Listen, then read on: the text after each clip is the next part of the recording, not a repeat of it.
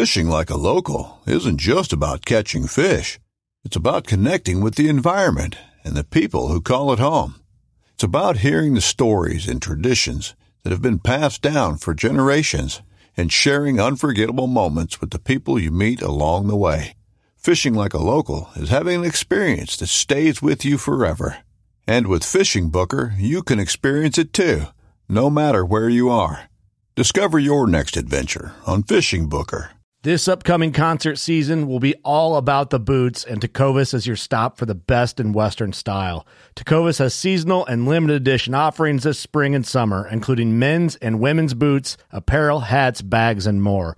All Tecovas boots are made by hand in a time-honored tradition with timeless styles that are always on trend. And Tecovas has first wear comfort with little to no break-in period. It's hard to find this level of comfort paired with this level of style.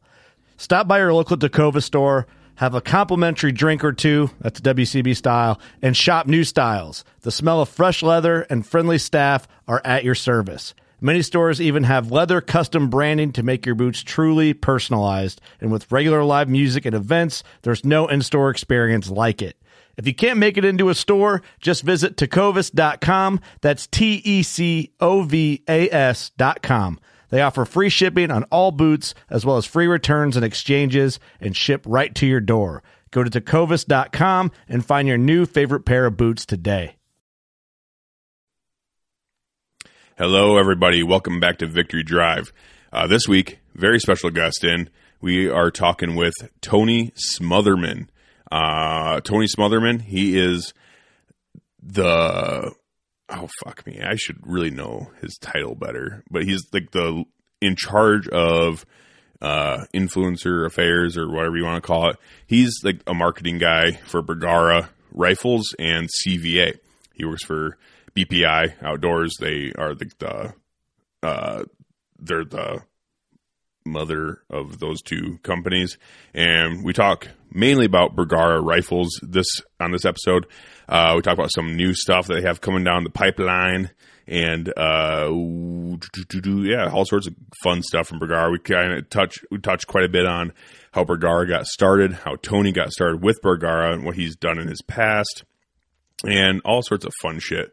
It's a great episode. I love talking with Tony. He's another, like, man, I got all sorts of Southerners going on here. He's another Southerner, I believe, from Tennessee. And he's just a great dude, easy talking to, knows his shit. He's been in the game for a long time. And not saying that he's old, but he's been doing this for quite a while. So he knows what he's talking about. And he's been with Bergara for a long time. Really, honestly, since like the beginning. So... Fun conversation with Tony. I'm just going to go ahead and get right into it, let you guys figure it out from here. So on to our partners at Victory Drive Podcast. We've got Mountain Ops, code VICTORY for 20% off for all of your supplement needs. And they've also got some pretty badass apparel, honestly. They got some pretty cool, like, merino long sleeve shirts and all sorts of fun stuff there. They really nice shorts. I haven't gotten it yet. I should get some of their apparel, but they've got really nice looking apparel on Mountain Ops, as well as awesome supplements. Honestly, some of the best tasting pre-workout I've ever had. Yeti tastes pretty fucking good, especially for a pre-workout. I've ingested some pretty shitty pre-workouts in my life. Just being, in the Army, working out, trying to get my pump on there. And especially in Kuwait, we didn't really have access to to really good supplements there, but I experimented quite a bit with pre-workouts and shit, and there's some really nasty ones out there. Everything I've had from Mountain Ops, I've had their Yeti, is what I'm using right now for pre-workout, and Yeti Mode. I used that last round. It's their little bit more hardcore pre-workouts. I will say this, it's not near as hardcore as some of the other shit I've taken in my life, but it's just good, solid, pick me up before going to the gym. And they got all sorts of other stuff, good stuff there. You want some protein, some BCAAs, whatever you want. They got at Mountain Ops. They're helping them conquer hunger by using code VICTORY for 20% off. All right, and we also got Grizzly Coolers, the leader in hard side coolers. They're also Got really, really nice soft side coolers. The Drifter series, badass. They got some really badass roller coolers now too. Just a great, great company. Outdoorsmen like me and you out there killing the cooler game. I should get one of them on and talk about the backstory of Grizzly, because they have a pretty interesting backstory too. And they're right down the road in Decorah. So, you know, American made, American brand, Iowa brand. So you looking for a new cooler? Check out Grizzly Coolers. Use code WCB for 15% off. That is code WCB for 15% off. Also, we got Africa, August 26th through September 3rd. If you guys are interested in Africa, come on. Let me know. It's going to be a good time. Holy shit, guys. I apologize. If you can hear some music in the background, I really do apologize. I just heard it coming across my headset. My daughter, she's fucking with Alexa, and she put this dumbass alarm on. It goes off at fucking, I guess, 6:10 every day. And I don't know why. I just need to break that piece of fucking shit or something. What was I talking about? Africa. Let me know if you want to go, gun or bow. We don't discriminate here at Victory Drive. I'm going to be using a gun. I'm going to take my Ruger M77 Hawkeye in 30-06. And hopefully I can down myself a nice Akudu and some other fun plains game while in Africa. Wyoming Bear Camp, May 27th through the 31st. That is pretty fucking full. So I might be able to weasel in another spot or two. But if you guys are interested in Wyoming Bear Camp, still let me know. We can get you, worst case scenario, we get you scheduled in for next year. And you'll have the whole year to save up $2,500 and taxidermy bills. So let me know if you're interested in Wyoming Bear Camp as well. That is gun or bows also. But from what I've heard from the guys and everyone else, Wyoming Bear Camp is kind of, it's more of a gun game. So if you want to try your hand with bow and arrow, you definitely can. We do have some spots for stands and shit like that, but I'll be using a gun in Wyoming Bear Camp as well. And that's pretty much about it. I really hope you guys enjoy the episode with Tony Smotherman, and let me know. Also, hey, I'm going to put this out there. I'm going to start doing this every week, because this does really, really help me, and it's not that fucking hard for you guys to do it. And it just warms my soul whenever I see them and read them. But on Apple Podcasts, if you want to write a review in for me, I will read them. I actually read them, and I appreciate it. I love everything you guys say, even if it's hurtful sometimes. It's okay. I don't mind. It's nice. If you want to leave me a 5-star rating, write a review, wherever you're listening at, whether it's Apple Podcasts, Spotify, Google Podcasts, just on the web, I don't know, wherever you listen to. If you want to leave me a 5-star rating and a written review, if you can, I really, really do appreciate that stuff. It really does help. And also, yeah, interact with me on socials. Let me know how I'm doing. And on to the episode, Tony Smotherman.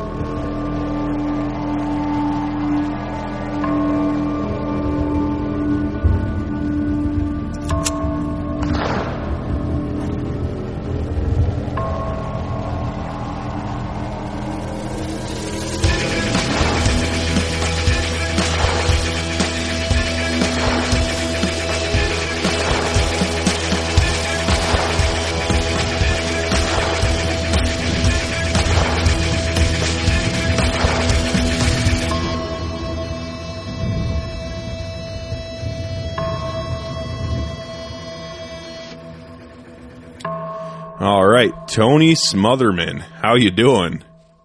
Shoot, man, any better? I couldn't stand it. How about you? Yeah, well, I like that. You Southerners have a lot of really funny sayings I just fall in love with every time I talk to someone from the South. Man, I'll give you another one. I got them stacked up like cordwood. Yes. It's kind of fun because I've done my podcast with probably, I guess, three different people from the South now in the past like month.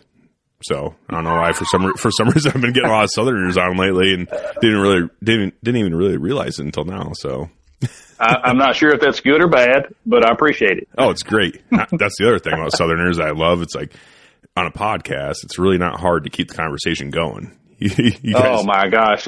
You gotta tell us when to stop. That's what you gotta do. Yeah, it's great. Honestly, for being the host of a podcast, it's really great to just kind of let it go and just let you guys go. It's great.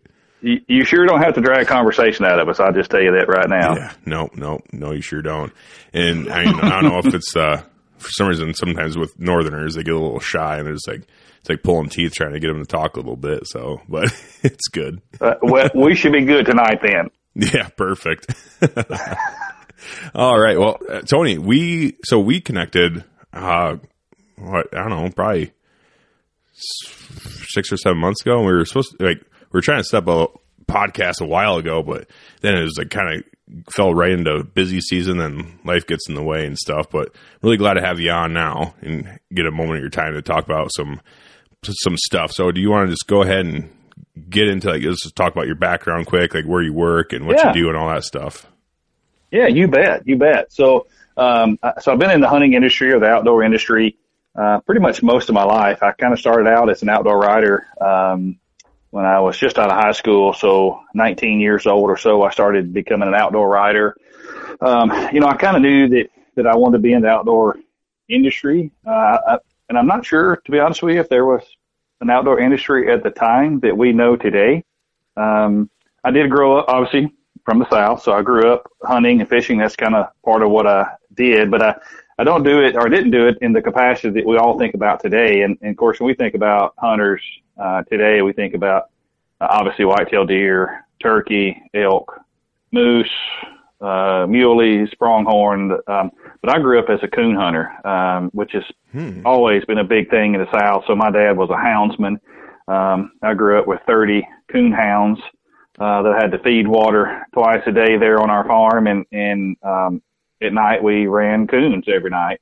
And that's kind of how, back at that time, that's kind of how we, basically supplemented our living, was the fur trade scenario. And back then, a big coon, would bring $25 to $30, depending on how good the pelt was, depending on what time of year that you harvested the coon, obviously, if it was deep winter, early season or whatever. But, so my job as a young man was I walked through the woods with a light on my head and a sharp pocket knife and a pocket full of bunny bread sacks.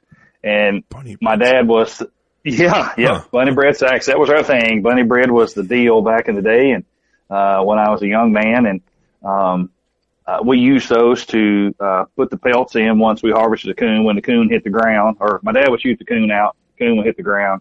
I would jump in with a sharp knife and go to skinning the coon and pull the pelt off of him and then put that pelt in the bunny bread sack.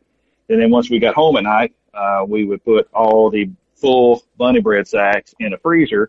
And then once a year we went to what they call fur trade day, and that's where we'd sell our pelts. So I grew up, I guess it was in a poorer part of time, if you will, to where that, $25, $30 went a long ways. And I know today that does not, that buy you a pack of chewing gum, maybe a bag of chips and a small Coke. It doesn't go too far, today, but back in the day it went a long ways. And, if we shot, whatever the number would be, 150, 200 coons a year, then you just multiply that times $25 or $30. And obviously you got kind of the math that we come up with. So it helps supplement, our living. But I kind of got away from that in high school, because, deer started becoming a thing for me, and actually what tripped my trigger or flipped the switch for me to get away from coon hunting and going into deer hunting was when we coon hunted. My dad was a big safety buff, and we only were allowed to coon hunt with single shot 22 rifles, and that was a model. I say it was a Winchester model 67 and 67A that we coon hunted with all the time. That was a single shot 22. So growing up, the gun or caliber that I knew was a 22, and most time 22 short. Sometimes the big one would come out, and we'd shoot a 22 long. Oh boy, you're cooking aren't you? I mean, yeah, super achiever. But I met a kid in high school that had a 30-06, and I remember. Now this is when you could actually bring guns to school, and it wasn't an issue. But I remember him having a 30-06 shell casing. loaded live round in FFA, which is Future Farmers of America. That was a big class that we were in. And I remember him showing it to me, and he was talking about going to sight in his deer rifle after school. And I'm like, dude, what is that? He said, oh, it's a 30-06. And I'm like, it looks like a young missile. Yeah, I bet. I've never seen a bullet that big in my life. So that intrigued me because it's kind of the Tim the Tool Man Taylor scenario where bigger is better. Yep. And we looking at a 22 short my whole entire life of whatever it was, 14, 15, 16 years old, and he showed me a 30-06 shell. I knew whatever that was a part of, I wanted to be a part of it. So I got into deer hunting after that, and then just soon thereafter I knew that, you know, it kind of changed my life where it, to be honest with you, I got basically just overtaken with the thought of hunting deer and try to beat them on their own turf. Mm-hmm. It consumed me, to be honest with you, which it sounds bad in that nature, but really actually it saved my life because it kept me out of a whole lot of trouble. Oh, yeah. As you know, 15, 16-year-old young people are going through a big transition in their life, and they're trying to figure out who they are and what they're doing. And sometimes they can get wayward. And deer hunting stopped me from going through those situations because it captivated every moment of my time trying to figure out how to beat a deer on his own turf. And it saved me, really, at the end of the day. And I knew that when I got out of high school, I just looked back a little bit, and thankfully I had a clear vision that I could see backwards and know that, wow, that this deer hunting stuff saved me. I really want to, in essence, promote the outdoors and promote deer hunting. So I started out as an outdoor writer, trying to figure out how to get articles published. And I know this may shock some people to hear this, but there was no internet and emails and all that stuff back in that day. And so I would have to handwrite letters to editors and then send them through the postal service, aka snail mail, and try to get articles published. So to get an article published, instead of a quick email back and forth, it would take sometimes 2 months to get correspondence back and forth. And it was so amazing to be able to put, it sounds weird, but to put my adventures into print and to tell people what an amazing time that I was having in the outdoors, and that it saved me. And I hope someday that those articles could save somebody else and encapsulate them and want them to be and want them to take part in the outdoors that I was enjoying so much. And I was writing for a local publication here in Tennessee, which is where I live at now. And I started writing for the publication, and I've always kind of been I kind of go get them kind of guy. So instead of just writing for the publication, I was dreaming of ways to make things bigger, better, stronger, have a bigger footprint, a bigger voice. And the owner of the publication, I won't say we didn't see eye to eye, but I had bigger plans and bigger vision than what he did. So when I guess maybe 21 years old, I just bought the publication. Oh, really? From the owner. Yep, I bought the publication, and when I ran it for 10 years, so I ran it till I was just a little over 30 years old, ran it for 10 years. And when I quit, I had 41 outdoor writers working for me full time, graphic designers, publishers, and so on and so forth that helped me along the way and is working full time for us. And, but while doing that, I was, you know, this word that people talk about a lot is pro staffing. Back then it carried more weight than it does today. And I was pro staffing for several different companies in the outdoor industry at that time because I was a writer. So, I could utilize product and put in them articles and so on and so forth. And I started working for a muzzleloading manufacturer company out of Centerville, Iowa, called Knight Muzzleloaders, or affectionately known as Knight Rifles. And I started working for those guys, while I was, while I owned our publication. And, it gave me an opportunity to start writing safety instructional DVDs. For those guys because of my writing background. And that turned into hosting outdoor TV shows for those guys. And yeah, things kind of went crazy after my mid-20s. I really dug into the outdoor industry space very strong with hosting outdoor TV shows, writing and hosting out instructional DVDs for the Knight Muzzleloading Company.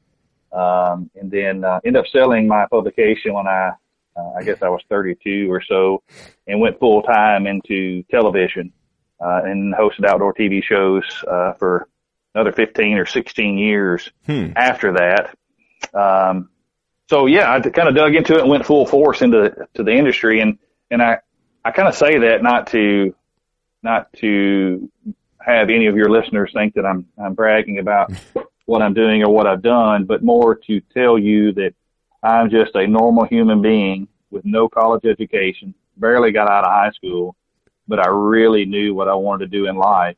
And it just comes down that if you want to do something in life bad enough, you in fact can do it. You just got to want to bad enough. Mm-hmm. Yeah. And I definitely didn't take that as any brag. I mean, first of all, I asked you the question about what your background was and stuff. So, I mean, that just encapsulates all of that. So, I mean, yeah, you bet. That's awesome. So yeah, man. So currently today, since 2009, I work for BPI Outdoors, which is Bergara Rifles and, CVA.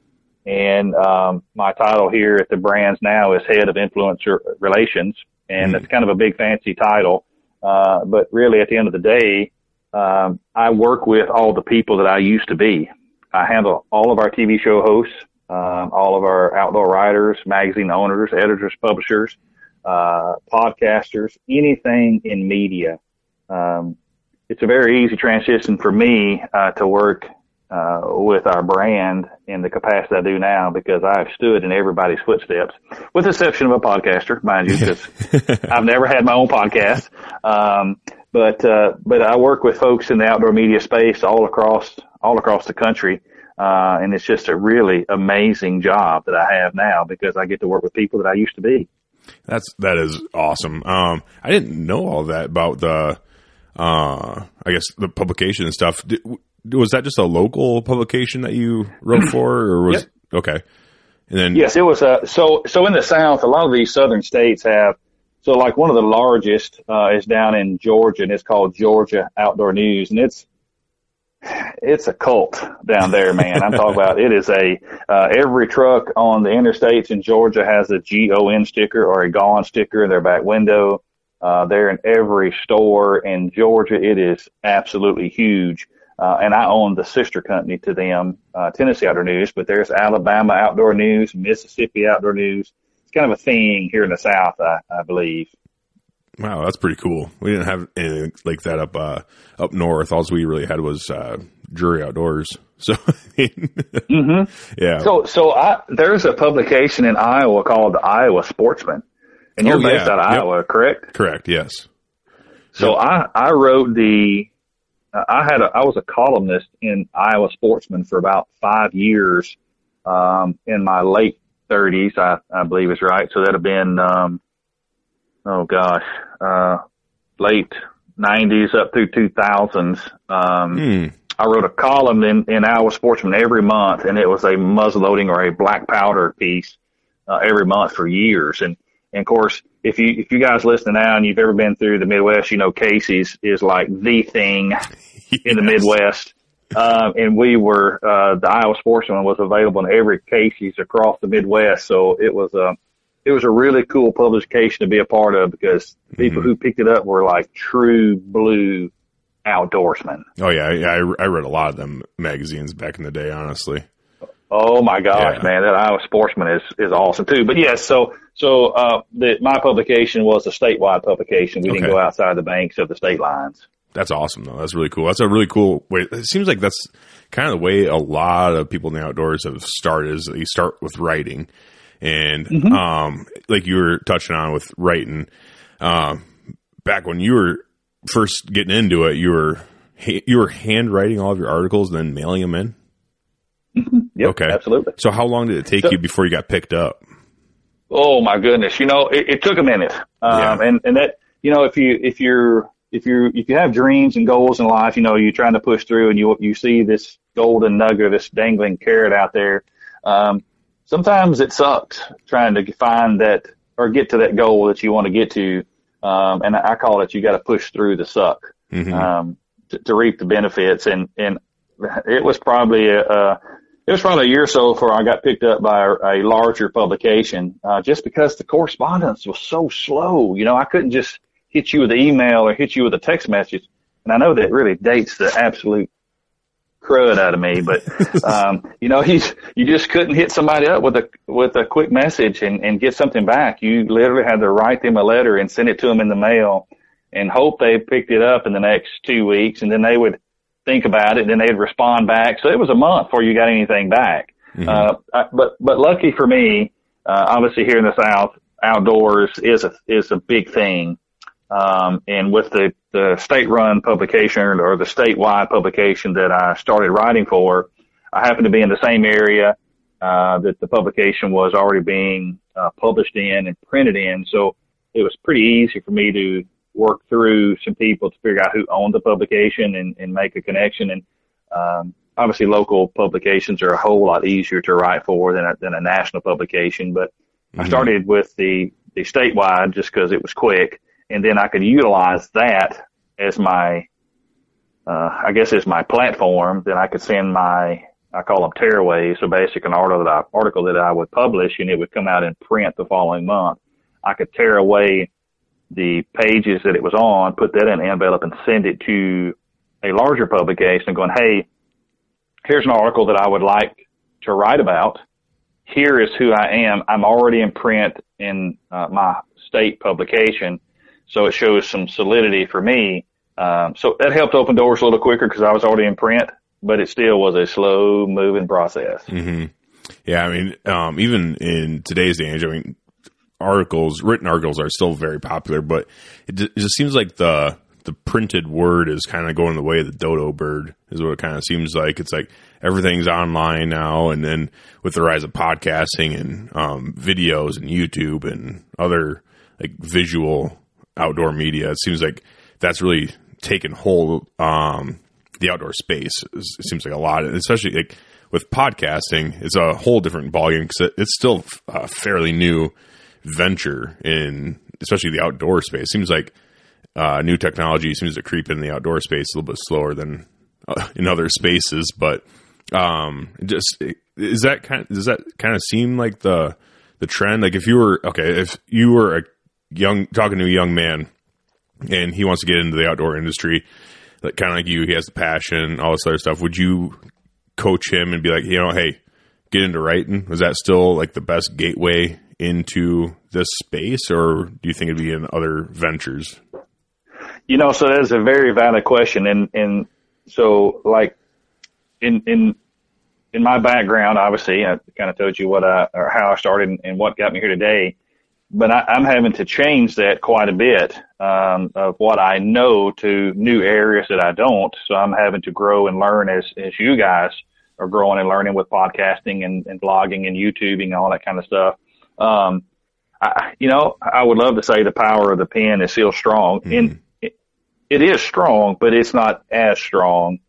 We still work with quite a few publications across the country and get a lot of great feedback from these publications. You know, When I sold my publication, we already started that trend of print media is dying. So it didn't scare me, but it seemed like the right time for me to sell to another publication that wanted to buy me out. Mm. But I look back and I'm like, man, you know, Georgia Outdoor News, North American Whitetail, Deer and Deer Hunting, NRA publications.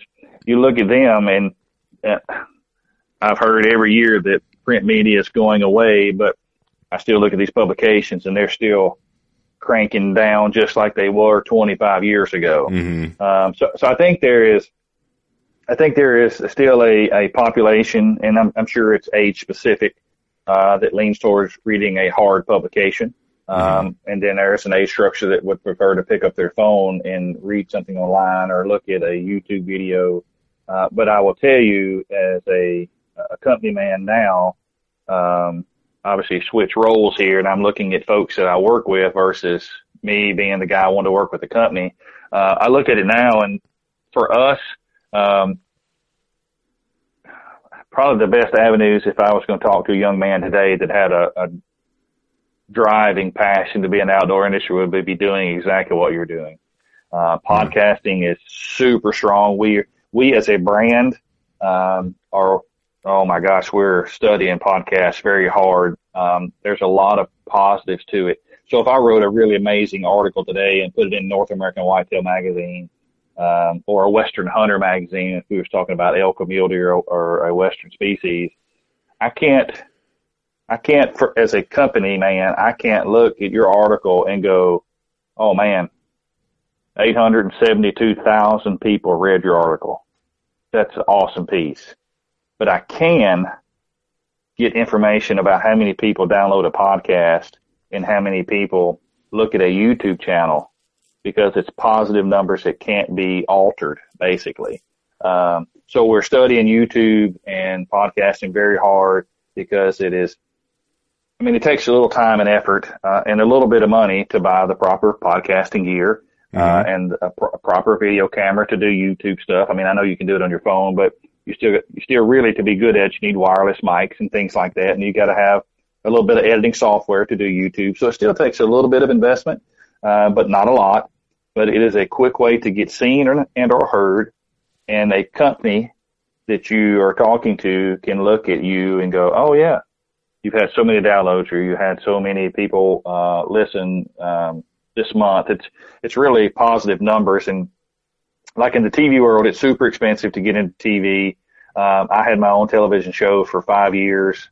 And I think my annual budget was $500,000 to produce that show. Jeez, yes, it's money. Yeah, for sure. A lot of money. You know, and that's camera operators and videographers and travel and hunting license and production crew and things like that. So it does get pretty expensive. So if I was going to jump into the world today, it would be absolutely what we're doing right here tonight. Yeah. Podcasting and doing YouTube. Yep. It's really interesting because, I mean, just in my lifetime,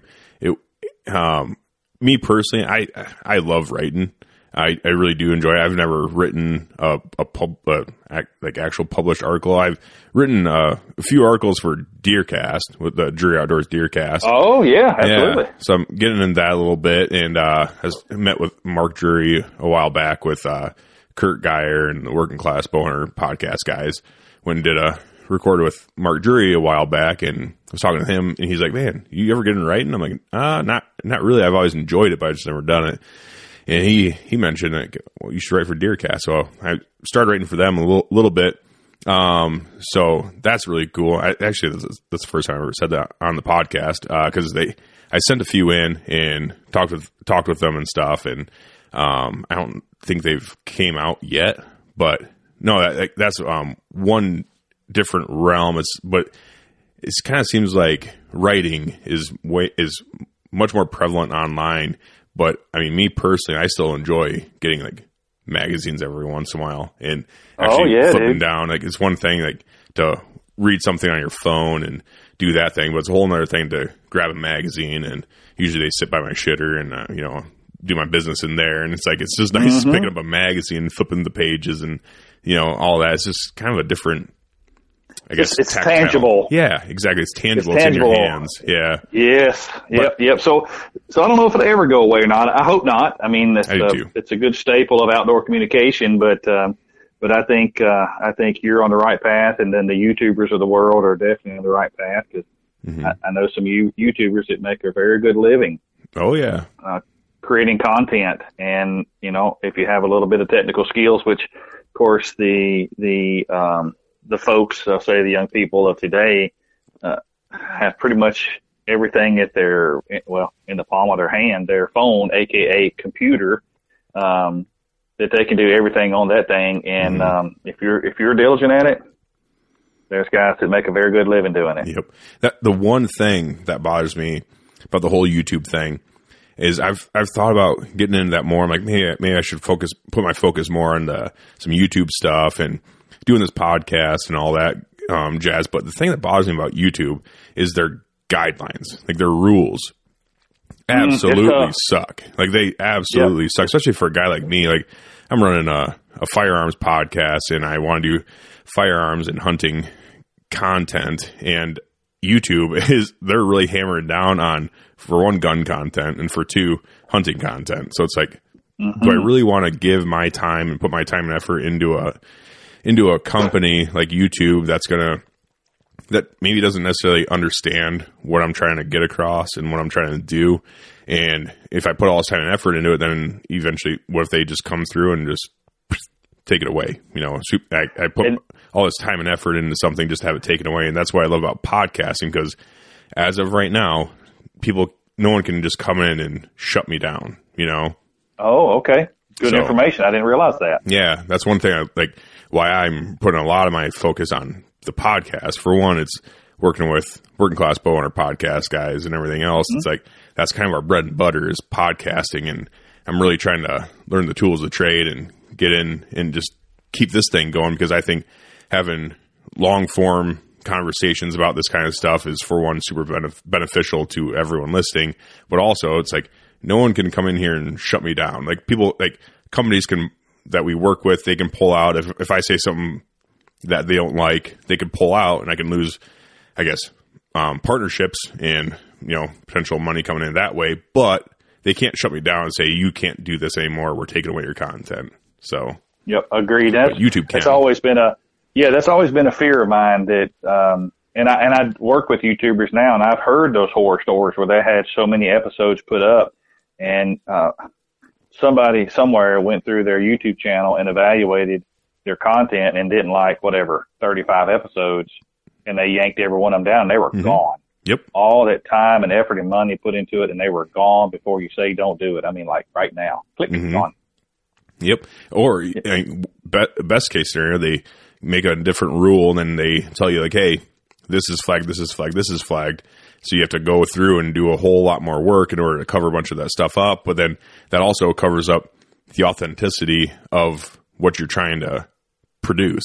So it's like you play by the rules, then you lose authenticity, then you try covering certain things up, then people, especially hunters and stuff and gun guys, like we see that. It's pretty evident what you're doing, and I understand why they're doing it. That's their livelihood. But it doesn't change the fact that it's now a watered down version of what it was or what it was supposed to be.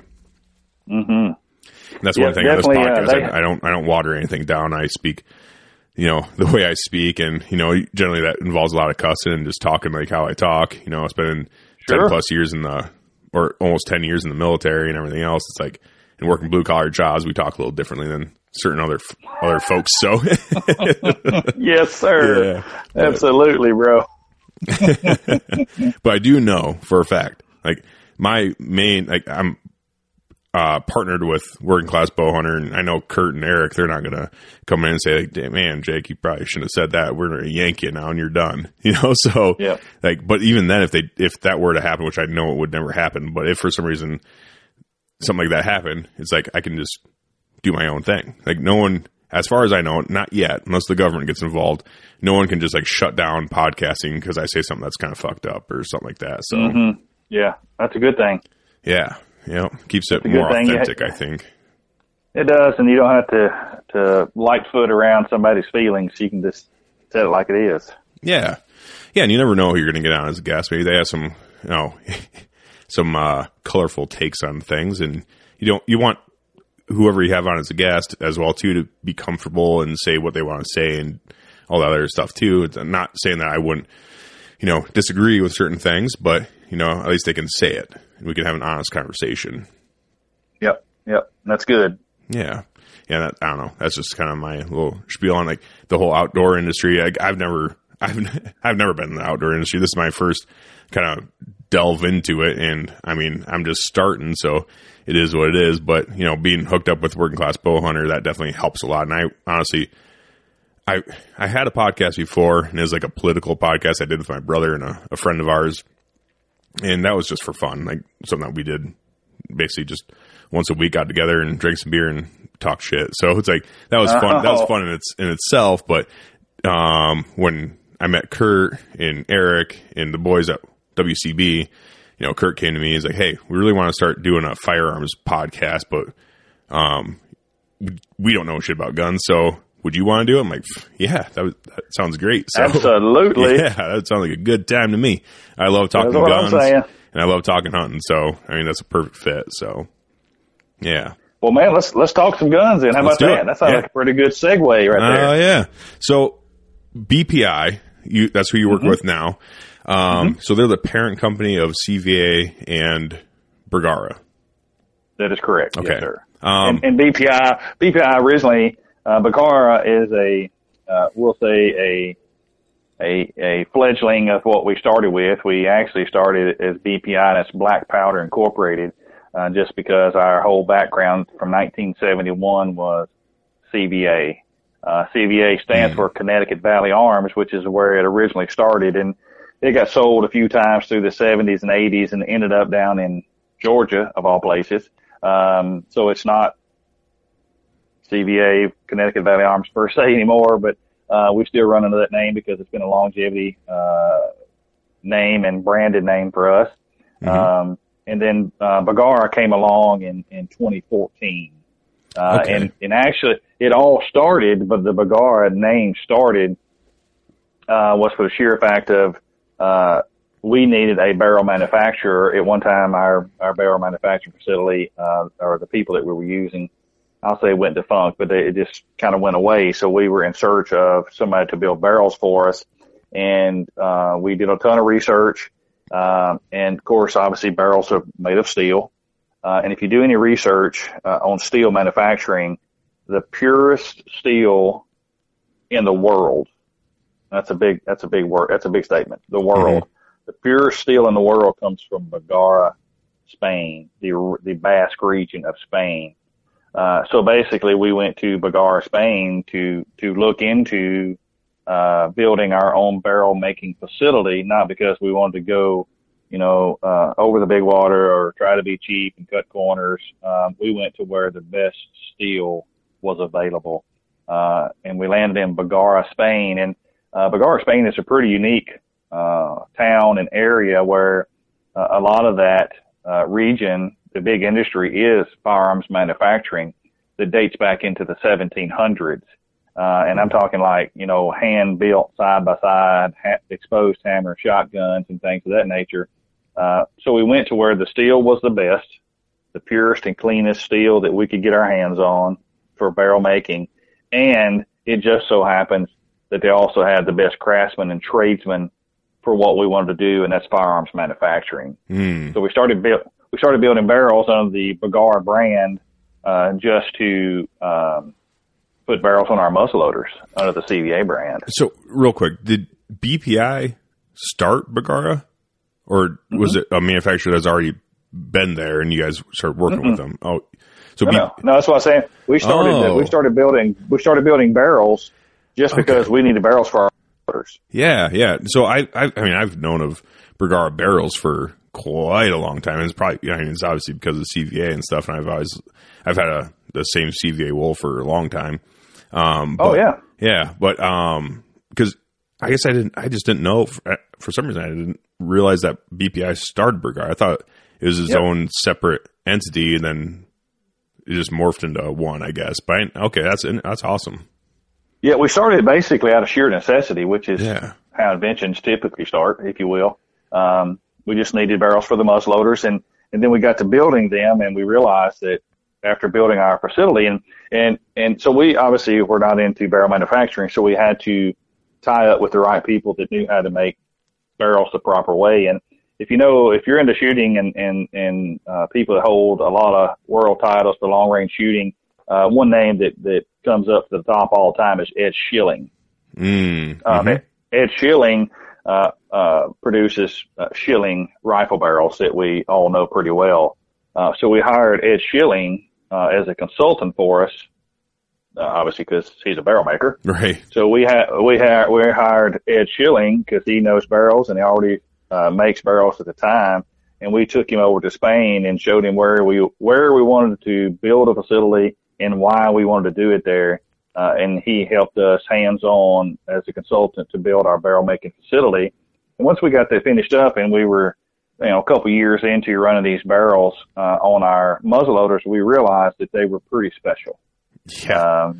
They were next-level barrels, and before you know it, we started doing a lot of OEM manufacturing. So we started making barrels for a lot of other people. And if you sit down at a gun store and you looked at a lot of gun manufacturers, or at least the top end ones that are on the shelf, we probably made barrels for them at one time. Mm-hmm. But because of the Bergara name, it's starting to, or it in the mid 2000s, it started being known as a barrel manufacturer. We were studying the market, and it's kind of like the, I'm sure you guys, everybody that listens to the podcast knows Vortex. Well, Vortex come into the market when the market was flooded with amazing optic manufacturers. And when they come out, and when they started being more visible, a lot of people was like, man, you know, is there really a space for another optics manufacturer? We have Leupold, Swarl, Collis, Bushnell, you know, and the list goes on and on and on. Mm-hmm. And they proved, because they brought an amazing product to the market for an affordable price, they basically carved their own niche, and now everybody knows Vortex. Yep. And that's kind of the way we were. We were kind of studying the market, and there were a lot of good manufacturers, firearms on the market, but we felt because of our manufacturing horsepower, number one, we owned the barrel manufacturing facility, which is the last thing your bullet ever sees. So it needs to be awesome. And we were making awesome barrels, and we thought, well, we already have the biggest piece of the puzzle figured out, and that's barrel making. Mm-hmm. Maybe we should enter the world of firearms manufacturing. And I remember going to the first SHOT Show, I believe it was 2009 maybe, with a Bergara barrel display. So if you know SHOT Show stands for Shooting, Hunting, Outdoor Trade Show, which is where all the big players go to introduce new product in the hunting and shooting space for the year. So that's game day, basically, for a manufacturer. And when we went there the first time, I walked into the SHOT Show, the world's largest trade show. Our booth, I had in a briefcase. That was our booth. I had four barrels in a clear Lexane-looking barrel stand. That was our booth. That's awesome. And then in once we did that, then of course things are really exploding for us. And then once we got up to like 2012, we thought, man, we really, really ought to try this firearms manufacturing space out just to see if there's a spot for us. So we, in 2012, we introduced our Bergara custom line. So we would outsource our stocks, our trigger assemblies. We would have somebody build action for us. I think our first actions were Defiant actions. Oh, that's a solid action to go with. Yeah, super solid. And so basically we hired some guys to be our gunsmiths, and what's really amazing and cool about Bergara, in my opinion, is all of our gunsmiths that work in our facility there in Lawrenceville, Georgia, are all ex-military gunsmiths. Mm. So basically we hired all these guys out of Quantico once they retired from the military as a gunsmith. We brought them to our facility in Lawrenceville and put them to work in our facility as a gunsmith. So we have the best gunsmiths trained by the best people the world knows. So we started using these guys to build these custom guns under the Bergara brand. And it's an exceptional success. Mm-hmm. And the reason I say that is like, that was about the time when everybody was talking, man, I want a custom built gun. I want a custom gun. And these guns are $5,000 or $6,000 at the time, and you know, for a typical custom gun maker, it was about a 14, 16 month turnaround for somebody to build you a custom gun, and that was him grabbing a Schilling barrel, or I'm trying to think of some of the other barrels that people were using back in the day, but nonetheless, they would have to wait on the barrel manufacturers to get barrels to them, and then they'd have to work their actions and true their actions and get their stocks in. So they basically were piecing things together, and it would take quite a long time. But we were able to do that same kind of gunsmithing because of the horsepower, the men we had working for us, our manufacturing facility we already had in place. We could do a custom gun build in 3 weeks, and because we had everything, and we could manufacture everything. So when we were turning custom-built guns down per your order in 3 weeks, it took off like a rocket. Yeah, I bet. So we like, oh, noted, this, there is a place because people want this. So in 2013, we started working on our first ever production rifles. And so in 2014, we walked into SHOT Show, not with a suitcase full of barrels, but we walked in with a pretty decent display with some really amazing gunsmiths behind the booth and some pretty awesome first ever production rifles from Bergara. So if you understand who Bergara is now, and if you guys go to the gun store and you're starting to recognize the name, because really at the end of the day, we're still a relatively young gun manufacturer. We've been in, we birthed the first one in 2014. Oh, hey Tony, you there? Oh, lost Tony for a minute here. Let's see. Tony, you there? Hello.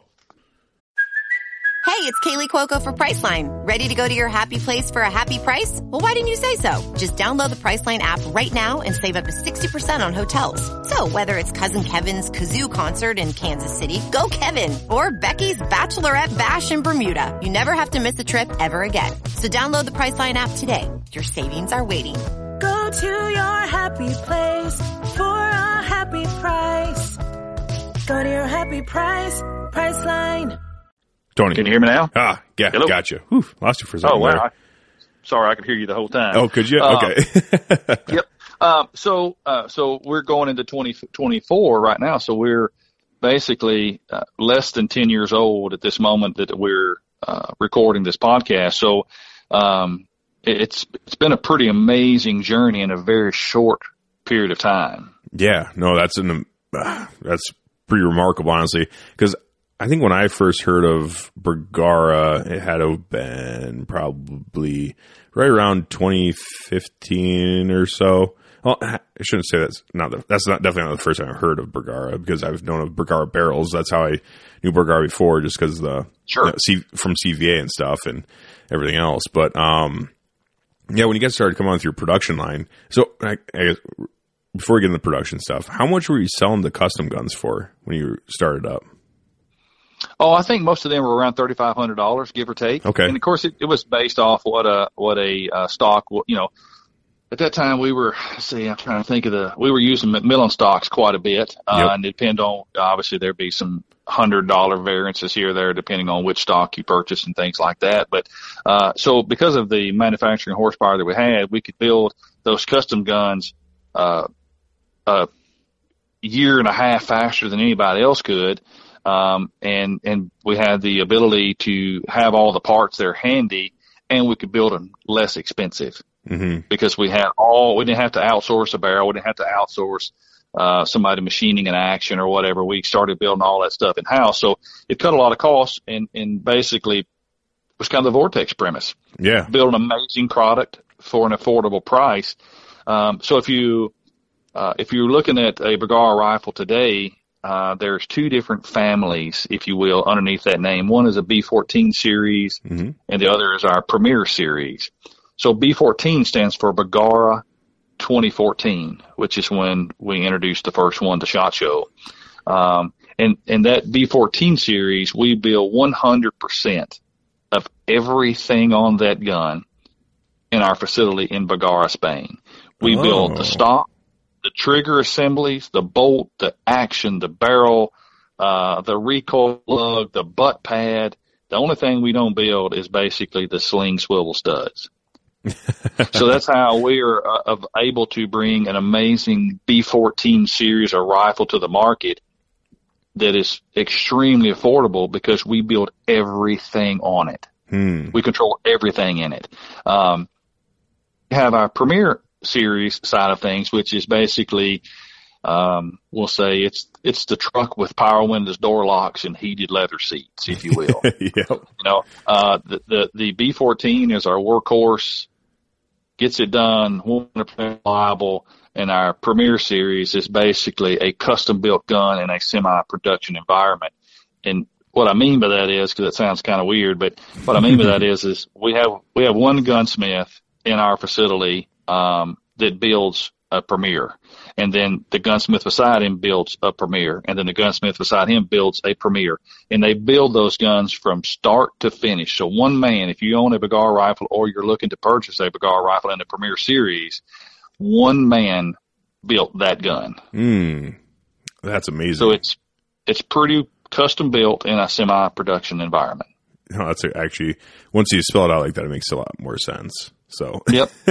So we build those barrels at our facility in Spain, ship them over here, and the difference also between the B14 and the Premier is the Premier series is all stainless steel barrel action. So we ship that stainless steel barrel over here, then we build our actions, are also built in Georgia, so we build those right there. And then we put Trigger Tech trigger assemblies on them because a lot of people talk about, well, you know, I want an amazing trigger, and I'm kind of a trigger junkie myself. So these guys want custom triggers, so these Premier guns, we're putting some of the bells and whistles on. That's a custom trigger, a custom stock from Graybow, or we use a couple different manufacturers for carbon fiber. But we grab those stocks and then assemble everything. Then they're in our facility in Lawrenceville, and one gunsmith does that entire process. Okay, that's pretty. So the Premier series, that's more of the. I mean, so the B14, that's more of your traditional hunting rifle look. That's our workhorse. Yeah, yep. And the Premier series, that'd be more of like a chassis bolt look. Well, so not to contradict that, so in our B14 line, the workhorses of the world, if you will, we do have the most popular model we've ever made is called an HMR. Yep. And HMR stands for hunting match rifle. And it's kind of meant for the guy who wants to kind of get in some of that long range precision shooting stuff, but don't want to drop some really big bucks. So like the HMRs, I think we have been selling them for years for like $1,200. So very, and of course that's still a lot of money, but very inexpensive in comparison to other competition rifles, of course. It's really not. That's for the rifle that you're getting, I mean, $1,200, that's pretty damn affordable. Oh, it's wicked affordable, and it has been our flagship forever. So it is kind of set up where it has adjustable length of pull, adjustable cheek piece, so people can run, you know, big optics, 34 tubes, 56 millimeter bell end optics. So it's set up as a kind of a crossover. So it looks more like a competition style gun, not chassis, but a molded competition style stock on it, but also it's still a great hunting gun too. So you can get into some of that competitive look in our B14 line. But also in our Premier line, we make some really top-end, super lightweight, mountain-style hunting guns. But we also do make them in chassis-style setups as well. One of our, I guess probably one of our more popular models for the last several years, which is going to go away in 2024 because it's kind of run its course, but we called it the Mountain Rifle, and it was an ultralight No. 3 taper barrel, super light carbon fiber hunting style stock on it. But we also make competition guns in our Premier side where I'm talking about like full blown comp guns. Yeah. So we kind of cover all gamuts. You know, there's guys that want that B14 line because it's the workhorse and it's a little more affordable, but there's guys want the ones with the power windows and door locks and heated seats, and that's where the Premier comes in. And we cover an umbrella cast, if you will, where we go from hunting all the way to full comp in our Premier guns. Yeah, and just from looking at them, I got to be completely honest with you. I've never actually shot a Bergara rifle. I've looked at them. I don't know. I probably looked at them for the past few years, probably at least once a week, just looking. So I'm definitely I've always been very interested. I have a really good friend of mine, Landon Baker. He's been on the podcast a few times, and he's big into competition shooting. He does some PRS stuff and some NRL hunter matches and everything like that.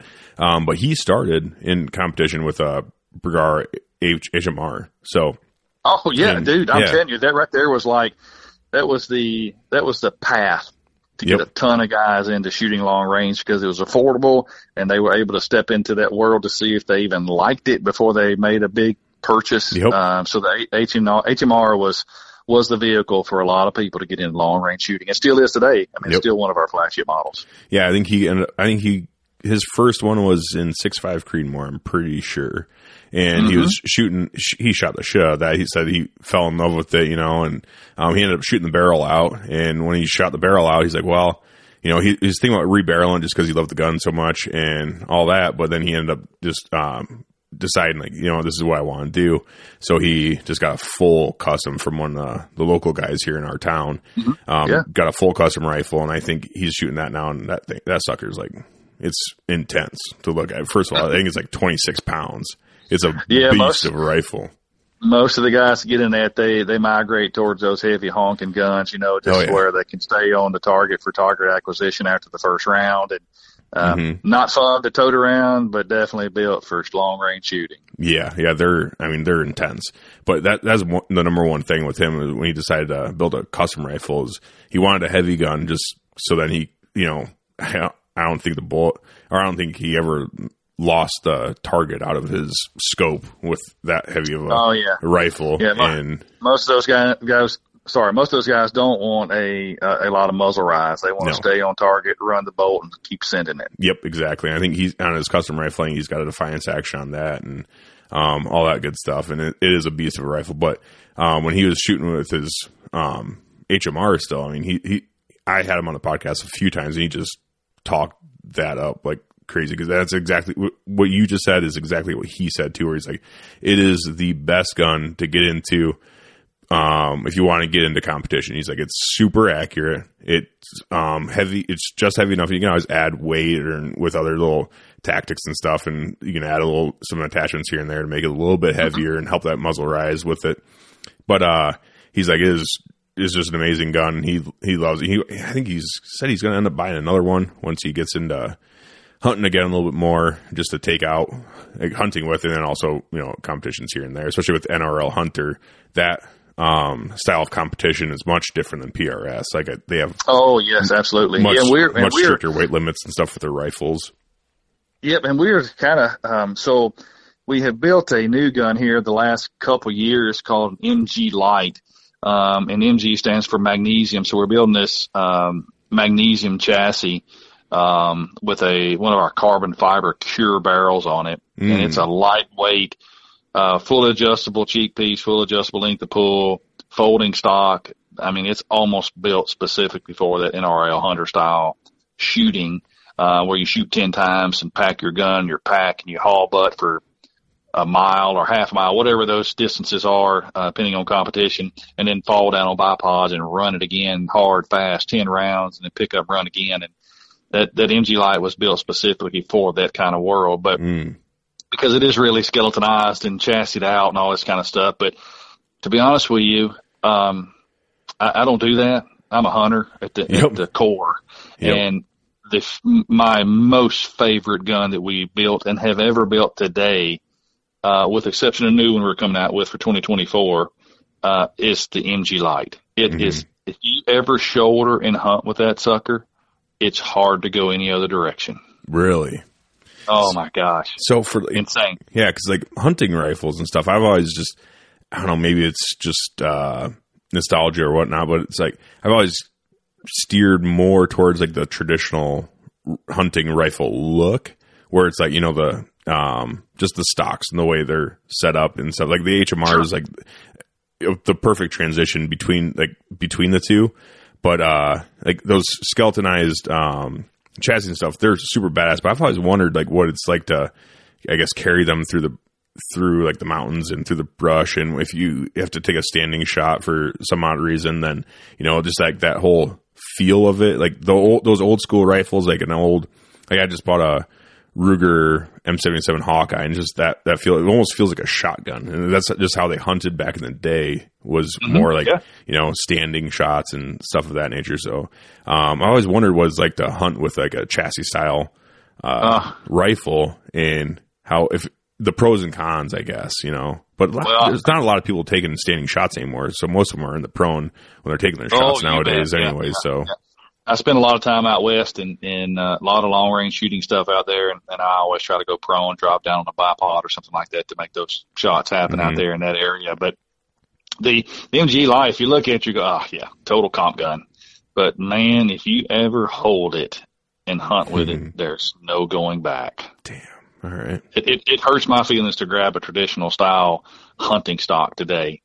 That's you know, because it's kind of like a one size fits all kind of stock. You know, and you gotta kind of get yourself fitted in there, and don't fit this grade or whatever, but you still got to run with it. But with these chassis style designs, everything is adjustable. I'm talking about like everything. So it can fit you. Yep. It ain't got to fit the store. It fits you. Mm-hmm. So it, I don't know. It's just something about it. I can't get away from it. The MG is, oof, my goodness, it is romantic. Damn. You know, that's funny because I've looked at the MG like quite a bit too. And I've always thought, I'm like, man, if I really want to drop a few extra bucks here, that'd be the one to get too. So, it's money, man. It's money. I mean, just the weight savings and stuff too. Like if I'm using, we can't use rifles like that in Iowa. We can use, 35 to 500s now.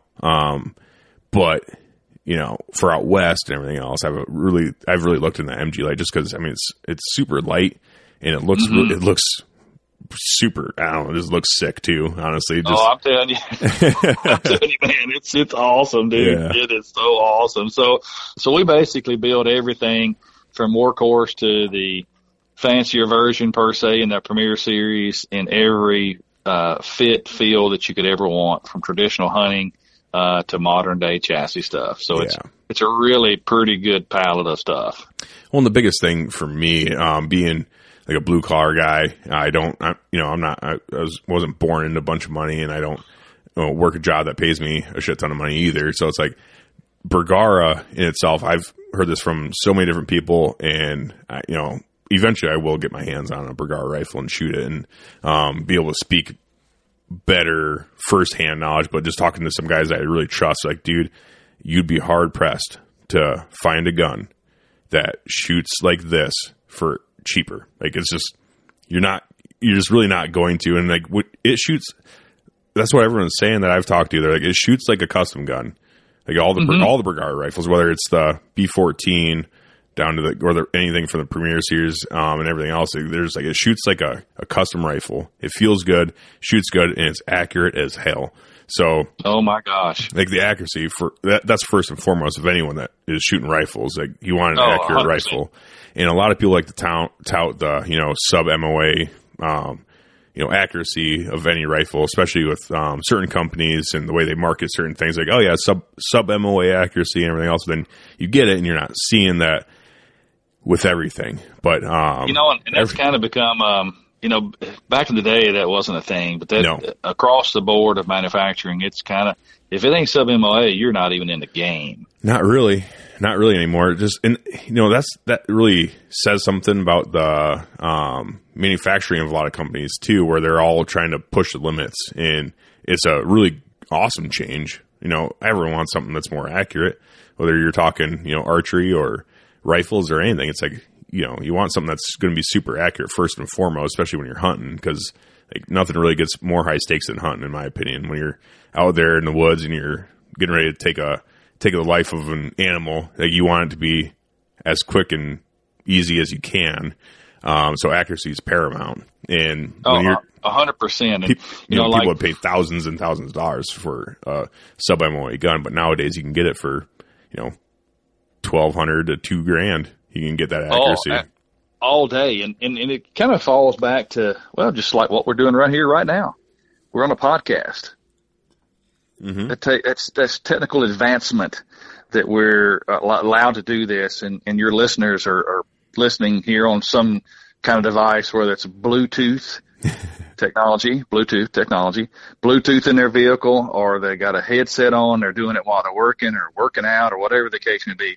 So my point with it is technology touches everything that you, I, and your listeners are involved in every day. Mm-hmm.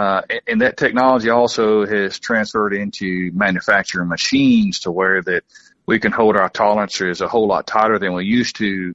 I remember this specifically when we first started building custom guns. I was still hosting outdoor TV shows at the time, and we went to the facility there in Lawrenceville, Georgia, and we were building me a custom gun. So basically what I did is I had an old gun, an old Remington that I used to use when I was a young man in high school there, when my buddy introduced me to that 30-06. I went out and got a 270. But I had retired that gun for a long time because I had hunted with black powder for 20 years or so exclusively until we started building these Bergara branded rifles. But we went down there, and I remember pulling this Remington I believe it was a Remington BDL 270. We pulled the barrel off of it, and I was just curious to understand. My mind is very mechanical, so I wanted to understand the manufacturing processes and why our Bergara barrels were better than standard Remington Bergara barrels. Better than standard Remington barrels. Yep. And I wanted to understand that difference because Remington had been around since the beginning of time, and everybody that grew up in the outdoors hunted with a Remington, and I wanted to know why and how our barrels could be better than our standard Remington. So we pulled the barrel off that Remington action, and we run a camera down the bore.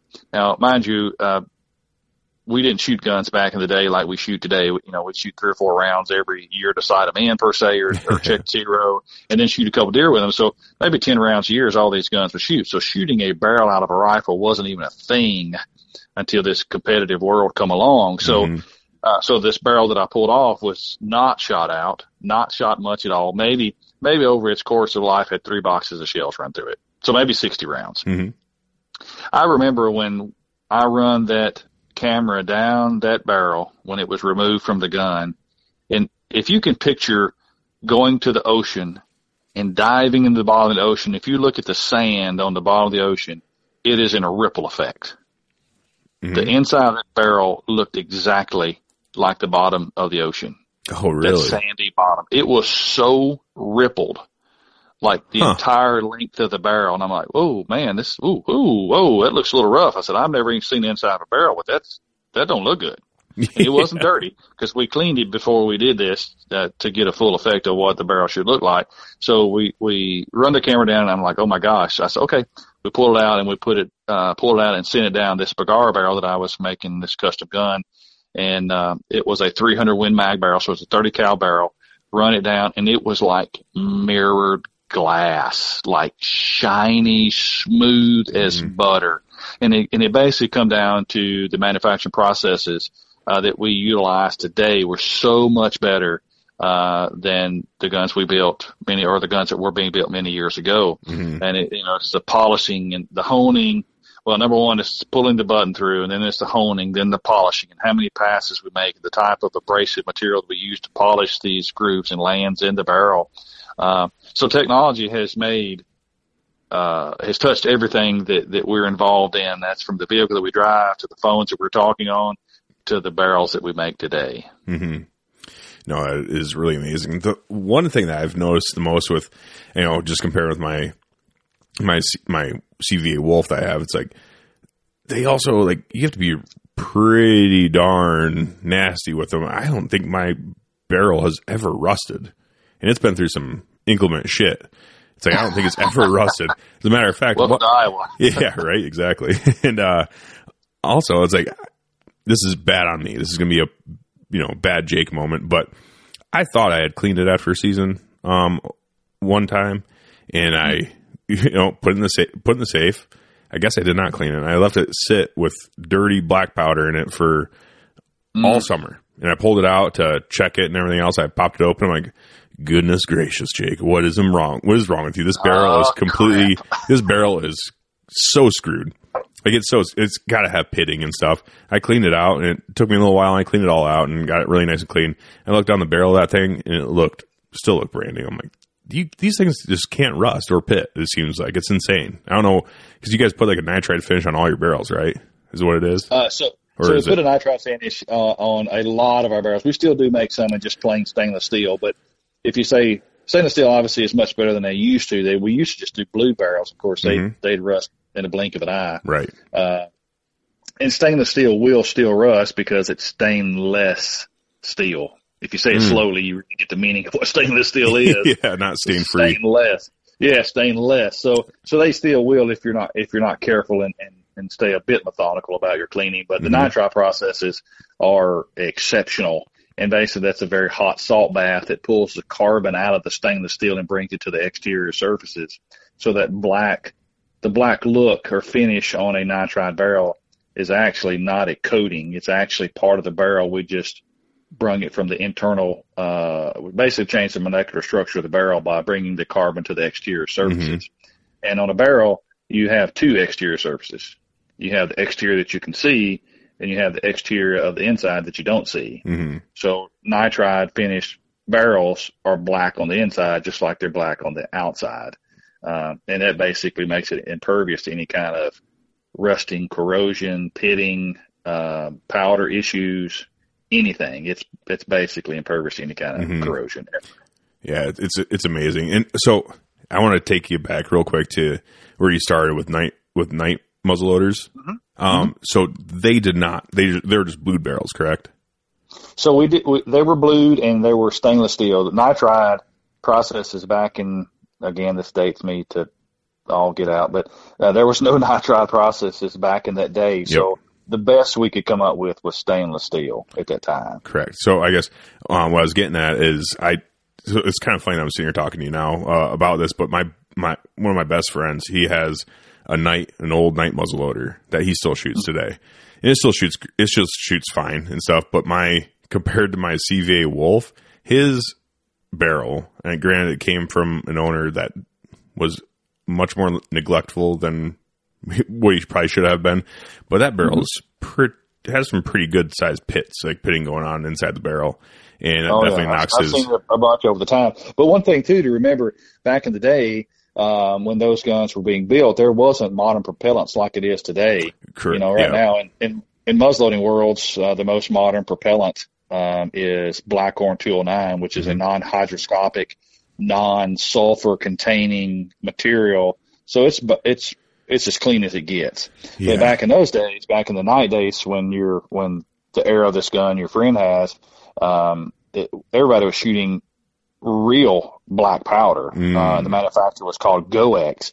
So, I mean, if you just walked by a can of Go-X with a muzzleloader, it would start rusting. You didn't even have to load the darn thing. So you really had to stay on top of your cleanliness back in the day with those muzzleloaders. Well, that makes a lot more sense too. Because man, I don't know, just looking at the difference between my CVA Wolf and his Knight muzzleloader, it's like, holy shit, dude, that's crazy. You know, and again, technology. Yeah, exactly. But I mean, that definitely correlates to the Bergara rifle line too. Because granted, they're not all like that, but I mean. Also, you know, smokeless powder just burns way cleaner than black powder. It's insane. The difference between black powder and smokeless, it's like, I think smokeless was like 3 times more powerful than black powder, and it shoots like way cleaner. It's that technology too. When that got invented, I don't know, late 1800s, maybe early 1900s, when smokeless powder came out. Yeah, I'd like to know how they figured that out back in the day. That's always been on my mind, this little thing, little tick in my mind. How did they figure that out? That's funny because the only reason why I know that is because I do actually have I'm going to start like a solo series for this podcast eventually. In episode 1, I'm doing it on the history of gunpowder, and I actually talk quite a bit about that. It was like some French scientist in the late 1800s when he came out with smokeless powder. He invented it, and it's pretty wild. That would be cool. Yeah. But I'll download that episode. Yeah. So you know. Okay. Yeah. I got some pretty interesting stuff coming down the pipeline just because, you know, doing it solo allows me to kind of tap into what I like to do with like writing and stuff. And I have them all written. It's a lot more, I guess, scripted than it is this, but it kind of has to be since I'm doing it all by myself and talking to nobody. So that's going to be a whole different tactic in itself. But, just like you were saying, the technology changes and stuff, even from when you were a young man to now, not saying that you're not still young, but it's like when you were, so what are you saying? When you were young, when you're younger, just everything, like technology has changed so much. And that is one thing I've always enjoyed about the firearm side of things is it seems like a lot of manufacturers are pretty hip on a lot of the new technologies, and they're trying to get stuff out. They're constantly trying to figure out how to make things better. And what's amazing about Bergara, from my perspective, is that you guys did just kind of go the Vortex route, and you're like, well, let's just see what happens. And you just jumped in, and like, here we are. And somehow you guys figured out how to make super high quality rifles. Honestly, I don't know how you guys do it besides, you just explained how, but it still doesn't make sense, like how you guys are coming out with $1,100, $1,200 rifles that are shooting as accurate as they are and as durable as they are and as reliable as they are, when, you know, even though you can make them cheaper, like from your manufacturing process and all that stuff, but it's like, I don't know, I guess maybe that's just the part of me that looks at certain companies where like, well, just because they can make it cheaper doesn't mean that they're going to sell it cheaper, right? Mm-hmm. And I don't know, because I kind of feel like that with certain companies, they come out at a good price and then eventually they start hiking the price up because they're like, well, you know, we're established. We don't need to be selling them this cheap anymore. We're going to come out with a new line that's new and improved and awesome, and we're going to raise the prices. And even though they're manufacturing them at the same price or maybe a little bit more, but they're just going to start gradually jacking the prices up on the consumers just because they don't need to really compete with price as much when they start getting more well-known. I'm not saying you guys are going to do that, and I really hope you don't, because it's maybe a poor man. I enjoy that, the fact that you're selling really high-end rifles for an affordable price. Well, you know, it really is to be obviously working for the brand. It really is amazing to see. Obviously, over the last couple of years, manufacturing costs have went up on pretty much everything that we touch, and we've done a very good job of keeping it to where you can get an amazing product for an amazingly inexpensive buy-in for what you're getting, and you know the biggest revolution here, you know, you think about how can you continue to build a better mousetrap or a better firearm. Obviously, those things change with material.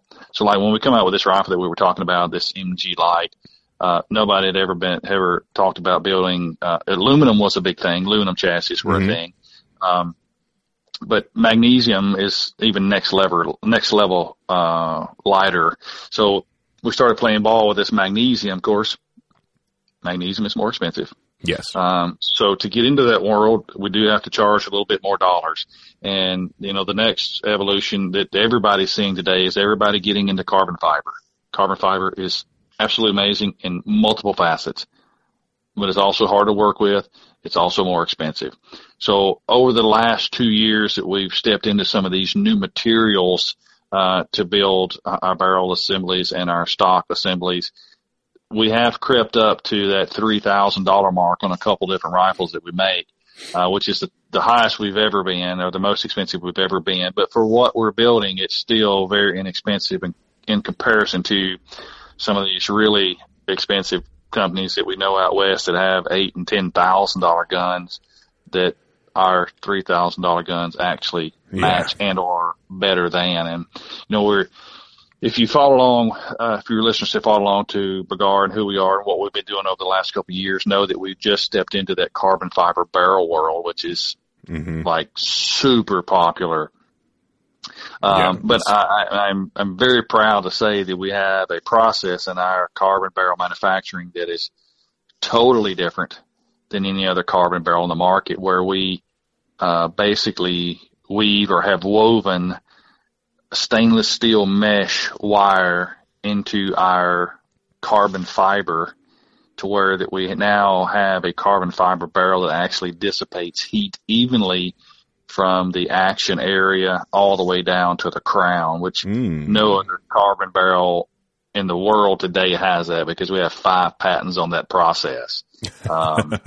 So, again, technology is changing. We're trying to figure out how to make these amazing rifles even better, and that's using better, more unique materials and magnesium and this carbon fiber with stainless steel mesh woven into it. It's just really cool to see the process where we went to SHOT Show. Well, basically, I think we went to SHOT Show in 2009 with a suitcase full of 4 barrels and a stand, and now we're into this revolutionary chassis building and carbon fiber that's impregnated with stainless steel mesh and thermal conductive resin to help dissipate heat. It is so cool.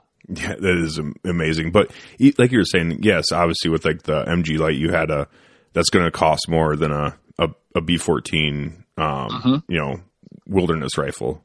It's going to cost more. But when you look at that gun, if you didn't know, if you just took it to someone and you're like, man, week. What do you think about this, $6,000 setup I have here? And like, oh man, that's nice. That's actually a pretty good price for that gun. It looks like, it looks like, a $5,000-$6,000 gun, but you're selling it for, sub 3,000. Granted, it's a dollar shy of 3,000, but still, that's the way you guys have been able to keep prices down and quality high is always, I guess, intrigued me about the Bergara rifles personally, just because I'm as a consumer, I'm constantly looking for, where am I going to get the most bang for my buck? Because some people don't, but I actually care about where each dollar I spend goes and what I'm going to get back from it. It's even more popular today.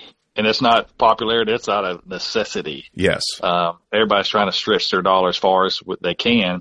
And we're very cognizant of that because we are building, an MG Lite and a couple other models that are, because of the carbon barrel technology, are really crowding that $3,000 mark. Mm-hmm. But we still have the B-14 Hunter rifle that is a traditional style hunting gun that you think of in your mind of traditional hunting. We still build that gun today.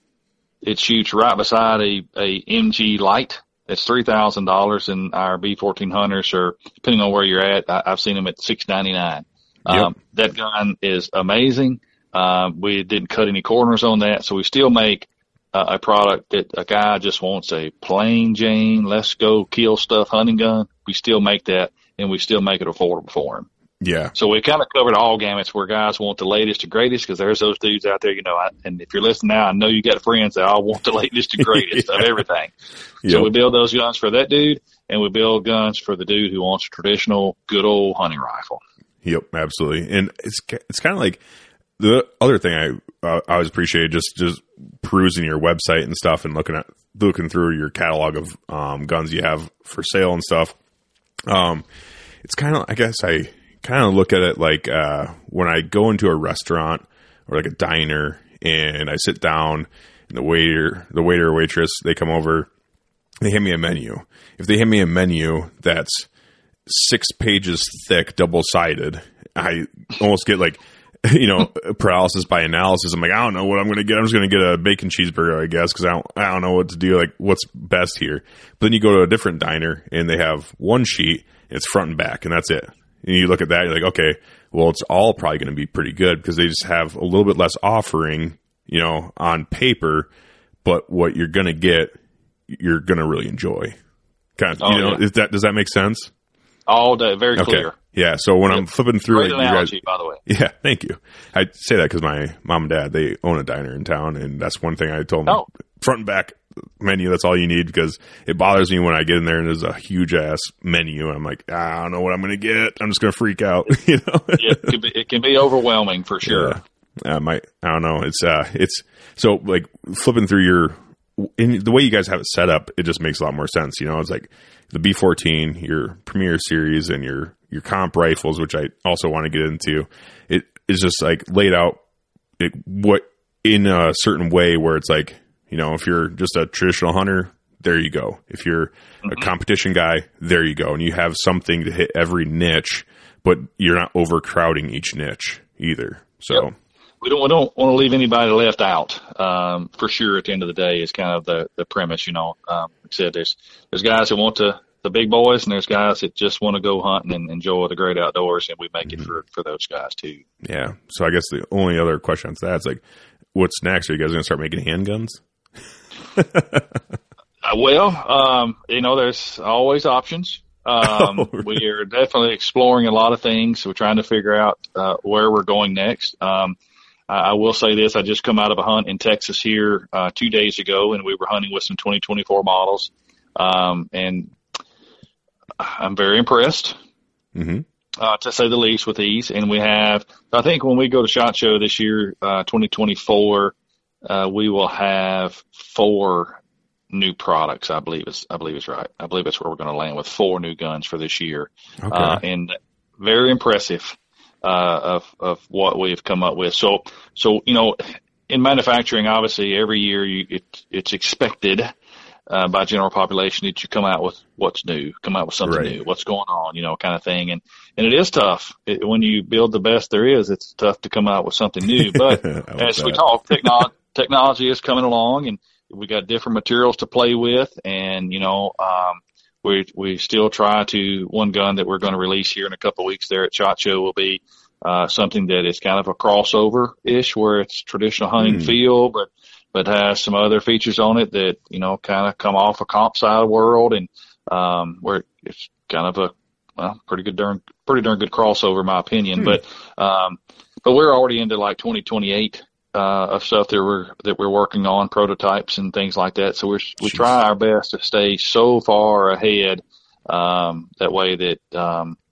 we just continue advancing as we grow. And some of those changes, just like the playing with this magnesium to build a chassis, or playing with this carbon fiber to impregnate stainless steel mesh for a heat dispersion capability in these carbons. And sometimes it takes 4, 5, 6 years to get some of this stuff nailed down. That's why we got to stay so far out. Yeah, I was just going to say, you kind of, in order to be competitive and stay competitive, you have to think way in the future. You have to constantly be thinking, man, you know, 5-6 year plan kind of stuff all the time. You know, and as humans, I think a lot of time we're pretty complacent in what we do, and we think just like no further than our shoelaces. But in the manufacturing world, we got to be thinking light years ahead, because some of these processes take such a long period of time to get into play and get into production. You know, so we just got to stay as far ahead as we possibly can. And the guns that we were hunting with down in Texas here this last week were guns that I know for a fact we've been playing with for over 3 years now. Okay. And that's the cool side of being in the firearms industry, is you get to see and be a part of some of this roadmap. It's kind of what we call it internally. It's our roadmap of where we're headed. The Rand McNally's, the GPS's, where our road is going to take us. And, you know, sometimes we got to zig and zag a little bit where materials change. But nonetheless, we try to stay as far advanced as we can, just so we can keep a good roadmap. Yep. No, that's amazing. That's one thing I'm excited about, you know, selfishly for myself with this podcast, is I'm really excited to get, you know, more into like quote unquote industry people on, especially in the firearms world and stuff. 'Cause it's very interesting, whether it's, you know, talking, you know, politics with certain regulations, or if it's talking like just manufacturing type stuff. Like, there's just so much going on in the firearms space constantly. It's just, you're never going to get bored in this space, I don't think. And especially being, you know, firearms industry type stuff and outdoor, like just general outdoor hunting industry type stuff. There's just so much going on all the time. It's like, I don't know, it's exciting and it's fun to talk about. That's for sure. Oh my gosh. Yeah. It's an ever changing world. It's almost like you get up every day and you got to just sit there for a few minutes to figure out what the next wave's coming. Yeah. Yeah, exactly. Yep. So with your new stuff that you guys are coming out with, you know, obviously you're not going to drop all the really gushy stuff, but all the nuggets. Yeah, all the juicy little nuggets. You got to save some of that for SHOT Show and everything else. But because you guys have come out with some new stuff just randomly here, like you guys started getting into the 7PRC game. Yep. So yep. That was our biggest play here. You know, the seven. I call it the Percy. The 7PRC hit the ground running hard with custom guns way back. I almost feel like we're, I won't say a year behind, but we kind of intentional. It's kind of like, you know, when something new comes out, you want to make sure the bugs and the kinks are worked out before you go purchase it. And we kind of played that same ball with the 7PRC, which obviously Hornady come up with that. And the other PRCs that they had introduced to the market, the 6.5 PRC, the 300 PRC were, oh my gosh, just really amazing rounds and chamberings. So we knew that the 7PRC would obviously follow suit, because they wouldn't come out with it unless it was really refined. But in air of caution, we let other folks come out with the 7PRC at first. So people were like, oh, you guys are so late at the game. That's kind of by design. Just want to make sure she's going to fly before we really tooled up. And not that we wasn't playing with it behind the scenes, but we just didn't introduce it to the market till just here recently. But it has been very good for us, and we're super excited about other manufacturers coming on and adding to that and supporting that chambering. You know, I think Federal just dropped their first 7PRC. I see some custom ammo makers out there that are dropping 7PRC custom loaded ammo. So it's good to see other manufacturers get behind it and giving end consumers an opportunity to test other 7PRC rounds with other projectiles other than an ELDX. Right, exactly. And, you know, Hornady, that's one thing they've always been good at is they're pretty savvy when it comes to coming out with new cartridges. Like this, the PRC stuff, man. Like, oh my gosh, like the way they laid that out and planned it all out, I'm like, that was genius. I'm other a PRC fan. Yeah. Like no other any manufacturer's ever done something like that where they come out with an entire line from the whole spectrum of, you know, 6.5 to 30 caliber, you know, like just the whole line. And set in the 7mm game is probably the, I guess, less trumped. And like there's so many different 30 calibers out there. You know, you got 30-06, 300 Win Mag, you know, now 300 PRC. Like the 30 calibers, there's a lot of them out there. You know, but there's not like a shit ton of 7mm cartridges out there. So I feel like that's one thing when they came out with the 7PRC, like a lot of guys, especially in like the influencer arena, were super excited about the 7PRC because like, oh my gosh, like something other than just the 7 Rem Mag, you know? 7 Mag or 28 Nosler. Yeah, 28 Nosler is another one. But yeah, super popular there. But yeah, that 7PRC is it's superior over these others for sure in the way the neck is done and the projectile, on the BC of the projectile. And it is. And I think my opinion now, so like, I like guns. So I have a fetish. It's guns, and it's a bunch of them. I like buying guns. I like looking at them. So I'm never going to be the one gun guy. But the 7PRC, in my personal opinion, is for that guy that wants to do everything with one gun. He wants to hunt whitetail, boom, 7PRC. You want to hunt elk, boom, 7PRC.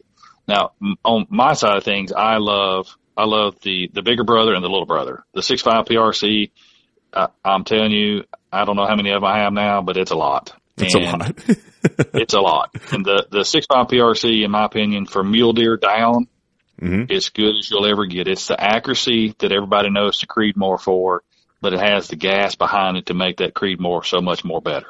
Yeah.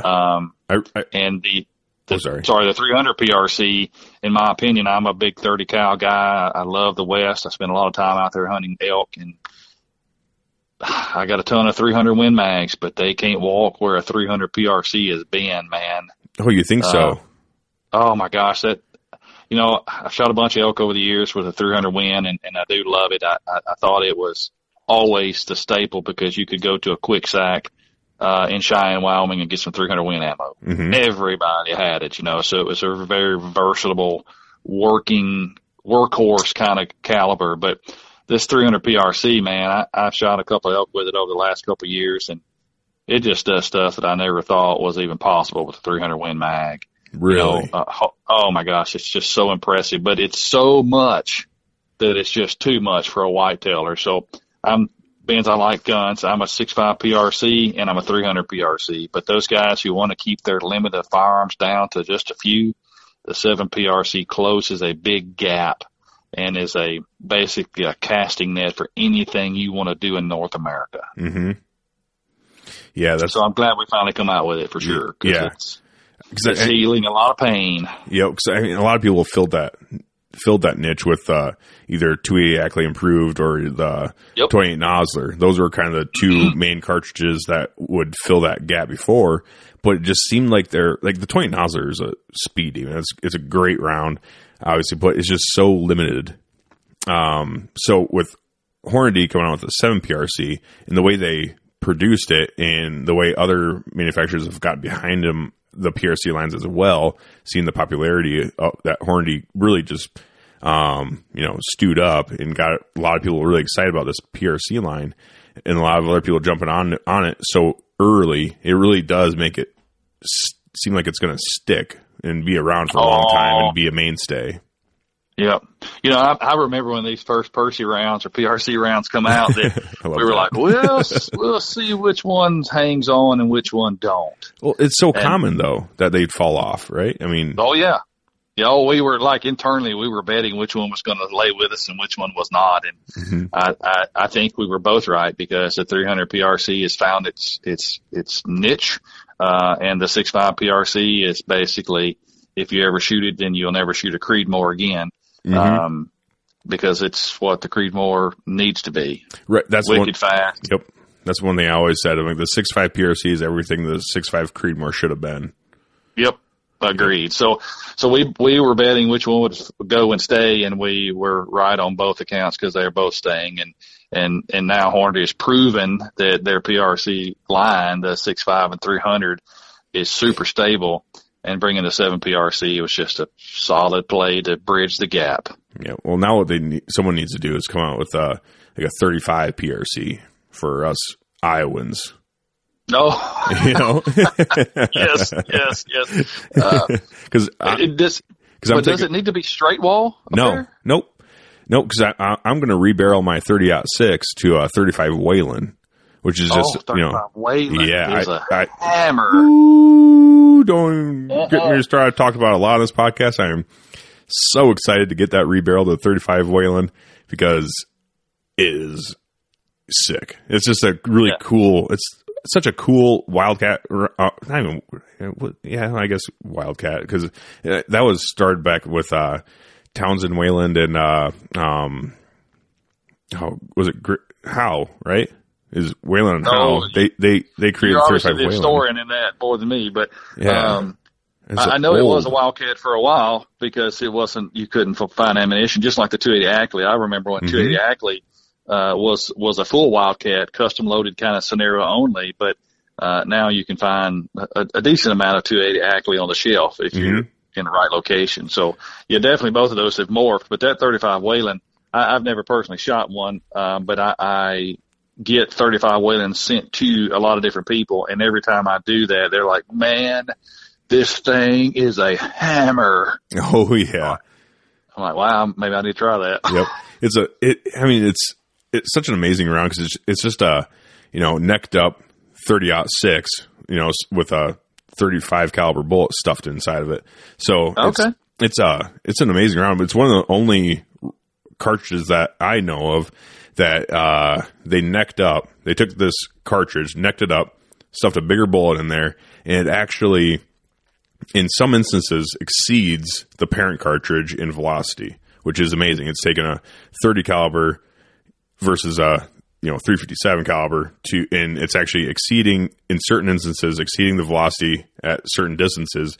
And that 35 Whelan is good all the way out to 300 yards easily. So it's like that's it's just a hammer of a cartridge, and it was labeled the poor man's Magnum for a long time because back in the day, all you had was the 375 H&H, and those ultra big Magnum cartridges. So they Townsend Whelan, he wanted to, him and I can't remember the dude's name from Griffin and Howe. They teamed up and they wanted to make a cartridge that was basically it became known as the poor man's Magnum, and it is an absolute hammer of a round. And being in Iowa, since they passed that law, with Iowa, it used to be straight wall cartridges. So 350 Legend, 450 Bushmaster, 4570, that type of situations, all the straight wall cartridges. But I think a couple of years ago, they changed the verbiage in the law, and they just took out the straight walled verbiage and said, simplified it and said 35 to 50. So you can hunt whitetail deer in Iowa using a 416 Rigby if you want to, because it falls. My shoulder don't want to, but nope, mine doesn't either. But that's why up here the 35 Whelan is actually starting to gain a lot of popularity again. So it's kind of bringing that 35 Whelan back to life in this area, at least. Noted. Yep, you can actually find it in Fleet Farm now. There's no rounds on the shelf because they're all gone, but there is a sticker saying 35 Whelan, and there's not much of them. But yeah, yep, 35 Whelan, it's coming back, and it's going to be awesome. Wow. Okay. Yeah. Noted. Yep. I'll focus on that. Pay a little attention to that. That's great. Yeah. So, you know, come up with the, you know, Bergara poor man's Magnum rifle, chamber that sucker, 35 Whelan. I did not know it's a poor man's Magnum, but yep. That's some more information I'll just put in my watch pocket right here. Yeah, yeah. Because I think Townsend Whelan even took that cartridge out and shot some dangerous game in Africa back when it was legal, but then they made the minimum caliber for dangerous game 375. So it used to be you could go out there with whatever you want and hunt Cape Buffalo, but then I don't know if too many people started getting killed or something or what. But yeah, no, it's very popular well, I shouldn't say very popular. I know people have taken it to Africa and taken everything from, you know, impala all the way up through kudu and wildebeest and stuff, and just laid them down with it. Mm. Well, that's what I've heard. Everybody tells me that I ship a gun to. They're like, man, if you've not shot this, you need to, because it's awesome. And I think Remington they were the only company that came out with a production rifle in 35 Whelan for a long time. But okay. So okay, because CVA, you guys with CVA on the CVA side, you started coming out with the Scout. Right? 35 Whelan, yes. In 35 Whelan, yeah. So that's what I'm talking about, sending guns out with. I've shipped a ton of the Scouts out that are 35 Whelan. Yeah, so I guess you guys are the second company to come out with production rifles in 35 Whelan. So yeah, it's been a good round for us for sure. I mean, there's obviously more popular ones, but the guys who know it and understand it, that's all they talk about. Mm-hmm. Yeah, it's a cool cartridge. I've done a lot of research on it, and I'm very excited about it. I just need to get the money to get it rebarreled. Do it to it, man. Oh, absolutely. Yeah. Yep. Obviously a super simple process, because you're using the same exact same action and everything else, just literally just rebarreling it and calling it a night. But yeah, for sure. Yep. Yeah. But so I did also want to touch on, because you guys, so you came out with the 7PRC stuff for Bergara, but you also came out with the competition rifle in 6GT. We did. We just introduced it 2 weeks ago. Yeah, I just saw that come across. I'm like, oh my gosh, I need to talk to Tony about this. Yep, it is brand new. You know, and it. So we have a Bergara shooting team, and those guys are. That's what they do all day, every day. They're the most traveled dudes that I know, and my nickname, and has been for years. My pen name started out as Traveling Hunter, because I travel all over the country. And have since I was in my 20s, but these dudes are traveling dudes, man. And our Bergara shooting team is the best of the best. And for years, when we first started putting some competition-style guns together, and basically we were Heinz 57ing stuff, parts here and parts there, and putting it together for these guys. And, you know, we've seen this competitive side of what we do grow, which, you know, always the volumetric mover for us are going to be hunters at the end of the day. But this competition thing has really grown leaps and bounds over the last 5 or 6 years. So we built a shooting team, and when we first started, we chambered in 6.5 Creedmoor, and then we tweaked her a little bit after that and went down to the 6 Creed, because that's super popular. You know, it's basically a rocket ship 243. But for the last 2 years, man, these guys have been in our ear with a relentless chirp, almost like a Tonada situation, where they're just steadily humming, man. It's 6GT, 6GT, 6GT. So yes, we just introduced our first chamber in 6GT, but it's only available in our comp gun at this point, because there's not a lot of ammunition on the shelf to support us building it in a production style format or a platform. But the comp gun, which most of those guys are loading their own stuff. So the 6GT is what these guys have been wanting for a while now. And we finally caved in and give it to them. And I think I could hear every one of them screaming with joy when we told them we were going to cut it loose and go ahead and do a chambering in 6GT. Yeah, so that is actually one caliber that I really don't know shit about, besides the fact that it's small and fast. Yep, it's super fast. It is, in my opinion, it is a rocket ship Creedmoor. Mm-hmm. And the 6 Creedmoor was a rocket ship 243. So, super high ballistic coefficient projectile, a lot of gas behind it, wicked flat shooter. And of course, with these comp guys, you know, obviously they don't want to have to spin a bunch of turret dial. And the flatter shooting, the better, the mm-hmm. less work they got to put into yardage judging and things like that. So, the 6GT is what they've been wanting forever. And we finally give in and chambered it in it. And man, these guys are absolutely loving it. And, super excited to see those dudes hit the tournament trail per se, come turn of 2024 and see how they perform with it, how they run with it. Mm-hmm. Honestly, I could see a lot of, like coyote hunters and wolf hunters, like predator hunters getting into that. Oh, too, yeah. Honestly. Oh yeah. It's, you know, and it's so weird how the predator hunting guy's lifestyle is so very close and similar to a comp guy. Mm-hmm. And I've watched that here over the last couple of years because I have taken care of or worked with our shooting team a lot over the last couple of years. And it's interesting to see how they look at things and how the predator guy looks at things. They talk about almost like they talk on the same brain wave per se with their optics and their caliber choices, even though one's in camo and one is in the brightest colored competition shirt you could ever think of, but they're the same dude almost. So I would imagine if my comp guys, obviously they try to, I feel like they tend to lean on the very front end of waves because they're trying to figure out the next best, latest, greatest. Mm-hmm. And I feel that because they have pulled this comp or this 6GT into their comp rifle that, when it catches on, no doubt we'll probably ease that same caliber offering into something else. Yeah. I mean, I could, especially if there's, if there were, cause I've never seen it on the shelf, but if there's a more production line for mm-hmm. the caliber itself as, would be sweet. As soon as ammunition manufacturers start supporting that chambering, we will start paying attention to it. Yep. For sure. Yeah, because I just did some one. Actually, when I saw you guys come out with your 6GT, I was like, "What?" I'm like, I've only ever I've never really done a whole lot of looking into the 6GT before, but I did do a little bit of looking into it. I'm like, that is just ridiculous. That's a ridiculously mm-hmm. fast little cartridge just screaming out of there. But I'm like, man, I could really see some coyote hunters. I talked with a buddy of mine, Matt Hoynez. He's in South Dakota. He works for Silencer Central, but he's a huge predator guy. And he just loves those smaller. Yeah, Sodak, those dudes are all predator guys out there, man. That's all they do. If they're not hunting deer, then they're hunting coyotes. They just love it.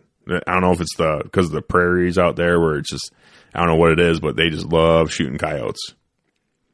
Yeah, it's pretty plentiful out there, and the terrain is very open, so a lot of visibility.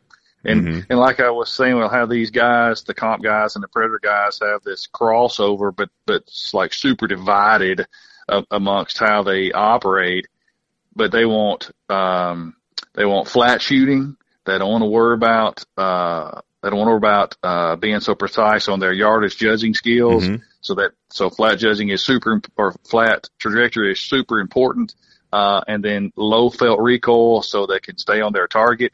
So like these guys that are running after these coyotes out there, you know, if they call in one or two, they want to keep that gun on target so they can recoil on one and then right into the other one without bouncing off the gun and then trying to get back on it. They want to stay on the gun, stay on the cheek piece, bang, run the bolt, swing over to the next coyote, bang, just like these target guys do. Yep.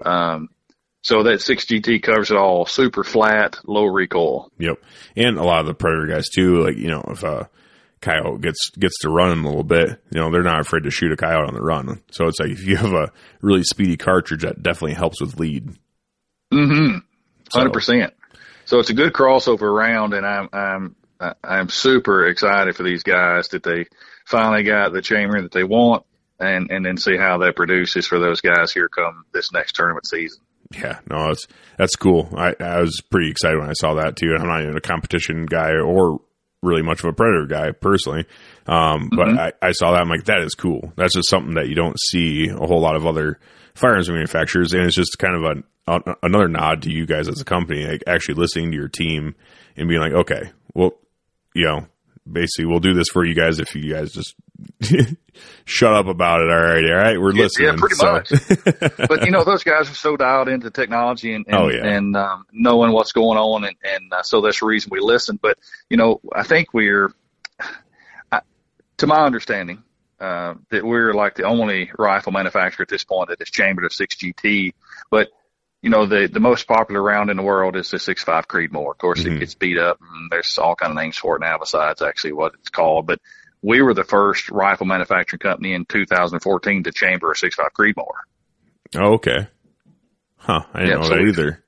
Yep. We've come to the market with two fledgling calibers, per se, that end up being really awesome.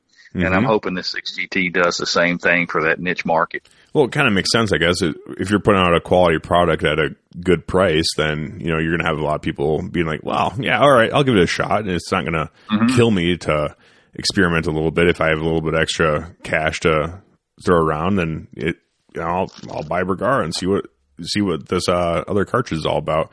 Because also with that, your competition rifle, and you're still only looking at what is it, $2,500 or something like that, right around there. Yes. So it depends on obviously where you find it at, but it's going to hover between that $2,600 to $2,800 mark. Okay. And it's full comp, man. I mean, you know, so a typical rifle or typical barrel is number 3, number 4, number 5 taper, and this comp gun, all comp stuff is basically measured in Palma, which is the outside diameter, and it's light Palma, media Palma, heavy Palma. And these guns, these are heavy Palma barrels, which is basically what we would know in layman's terms as a bull barrel. Okay. So it is tricked out with a Masterpiece Arms, chassis, Trigger Tech, trigger assembly, full comp style barrel. I mean, it is super heavy, vertical grip chassis. I mean, it is everything a comp dude wants. Yeah. So again, this is like a guy who's been in the HMR platform that wants to go to that next level, but they still don't want to jump into a $5,000 and $6,000 gun. We build a full comp gun less than $3,000. Right, and it's still weight wise. I mean, was there, if I can remember right, it's right around like 13 pounds or so. I think. Right. That's okay. Right. And very easy, accessible to add weight and distribute that weight from forward to back to get the balance that each individual shooter wants. I mean, it's very adaptable to every human that gets behind it. I mean, you're right there with the weight of competition rifles too, to easily get up into that, you know, if you wanted to get up into that, you know, closer to 20 pound range, you can do what you need to do to add it up and get it on there. And plus, I mean, I don't know, a 6GT, I can imagine that you'd need that much more weight on in order to, you know, just for the muzzle rise and stuff with if you put a good brake on it and everything else. So yeah, time you get in, you put your, you know, the guys are running 34mm tube scopes and 56mm bell ends. And time you put a big honking piece of glass on it, big set of rings and bases, and then you got your bipod on it and all that kind of stuff, you're starting to crank up there 17, 18 pounds. And with a 6GT, it's like shooting a 22 rifle. Exactly. And of course, these guys are running cans on the end of them, so that adds more weight. Right. So they're relatively quiet with a can, with no muzzle rise, no felt recoil. I mean, it is just all that in a bag of tricks. Mm-hmm. Yeah, it's pretty amazing. And you guys do some competition 22 stuff too, because I was talking to Darren DeBoer, and he's one of our guys. Oh yeah, he's one of our comp team members. Yep, he came on the podcast pretty early on, and he's an awesome dude, really awesome. Oh my gosh, Darren, he loves the 22s. Oh, yeah, he's one of our OGs. He's a big competitive 22 shooter. And, you know, so when we started kind of touching base and we started seeing more of this competitive world moving forward, it can get pretty expensive pretty quick, even though we make, you know, affordable guns per se. But these guys shooting this ammunition obviously gets pretty expensive. You know, these big, tall pieces of glass gets pretty expensive. So you do have to have a little bit of cash to play in that game, and it's not a poor man's sport by any stretch. But on the other side of it, for folks that's on a budget but still has that competitive nature and they want to go shoot some competitive matches, the 22 stuff is brilliant. Oh, yeah.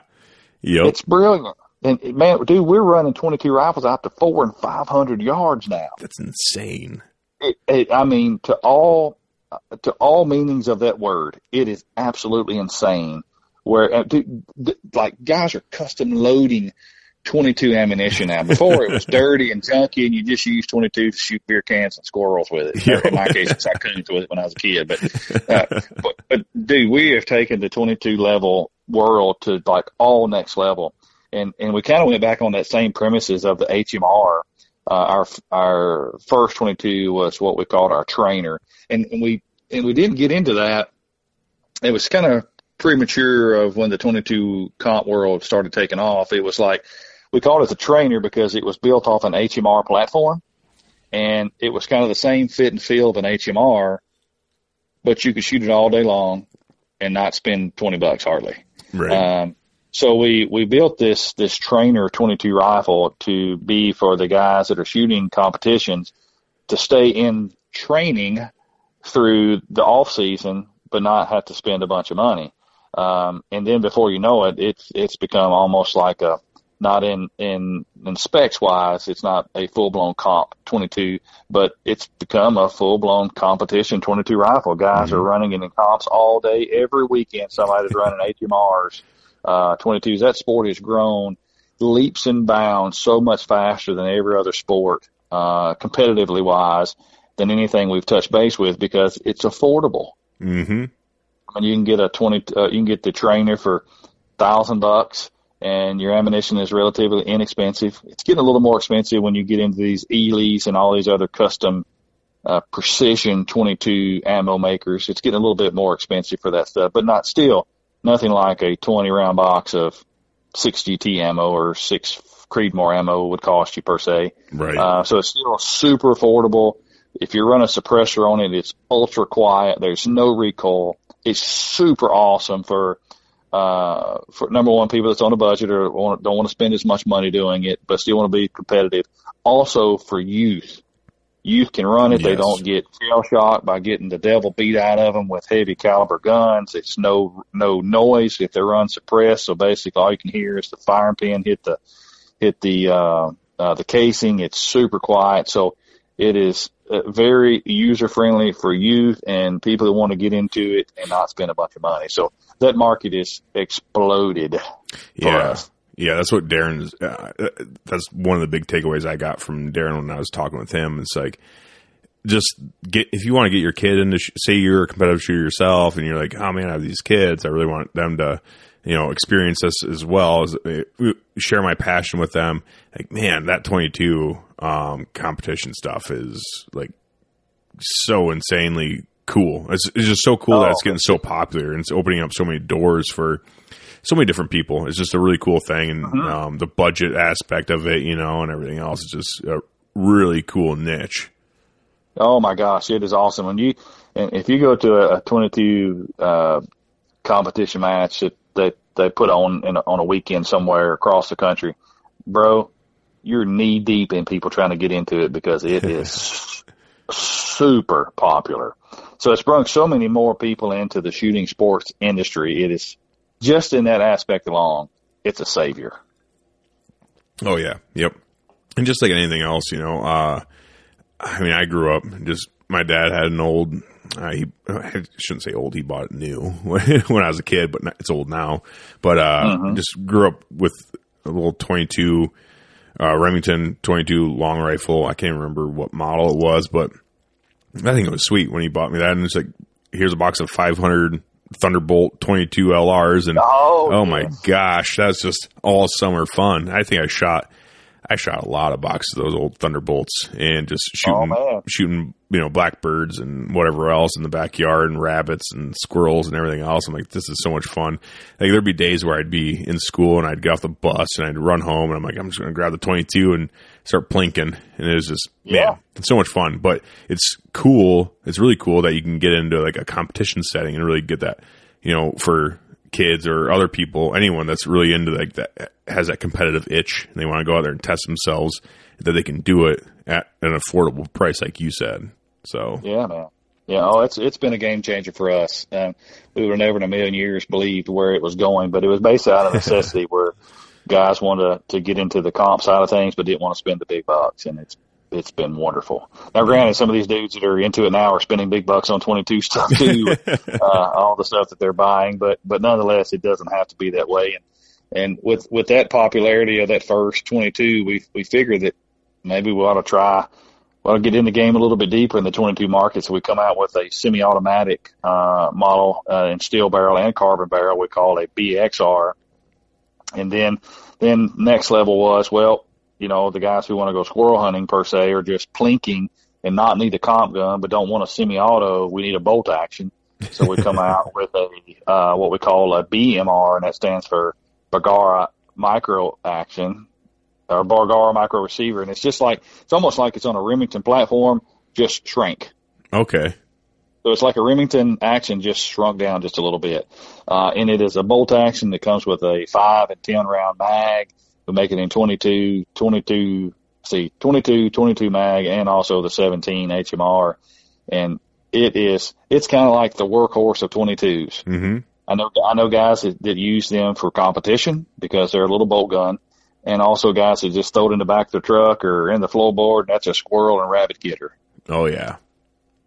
Well, yeah, so just again, out of necessity to put a 22 in a competitive market for guys to train with, we now have three models.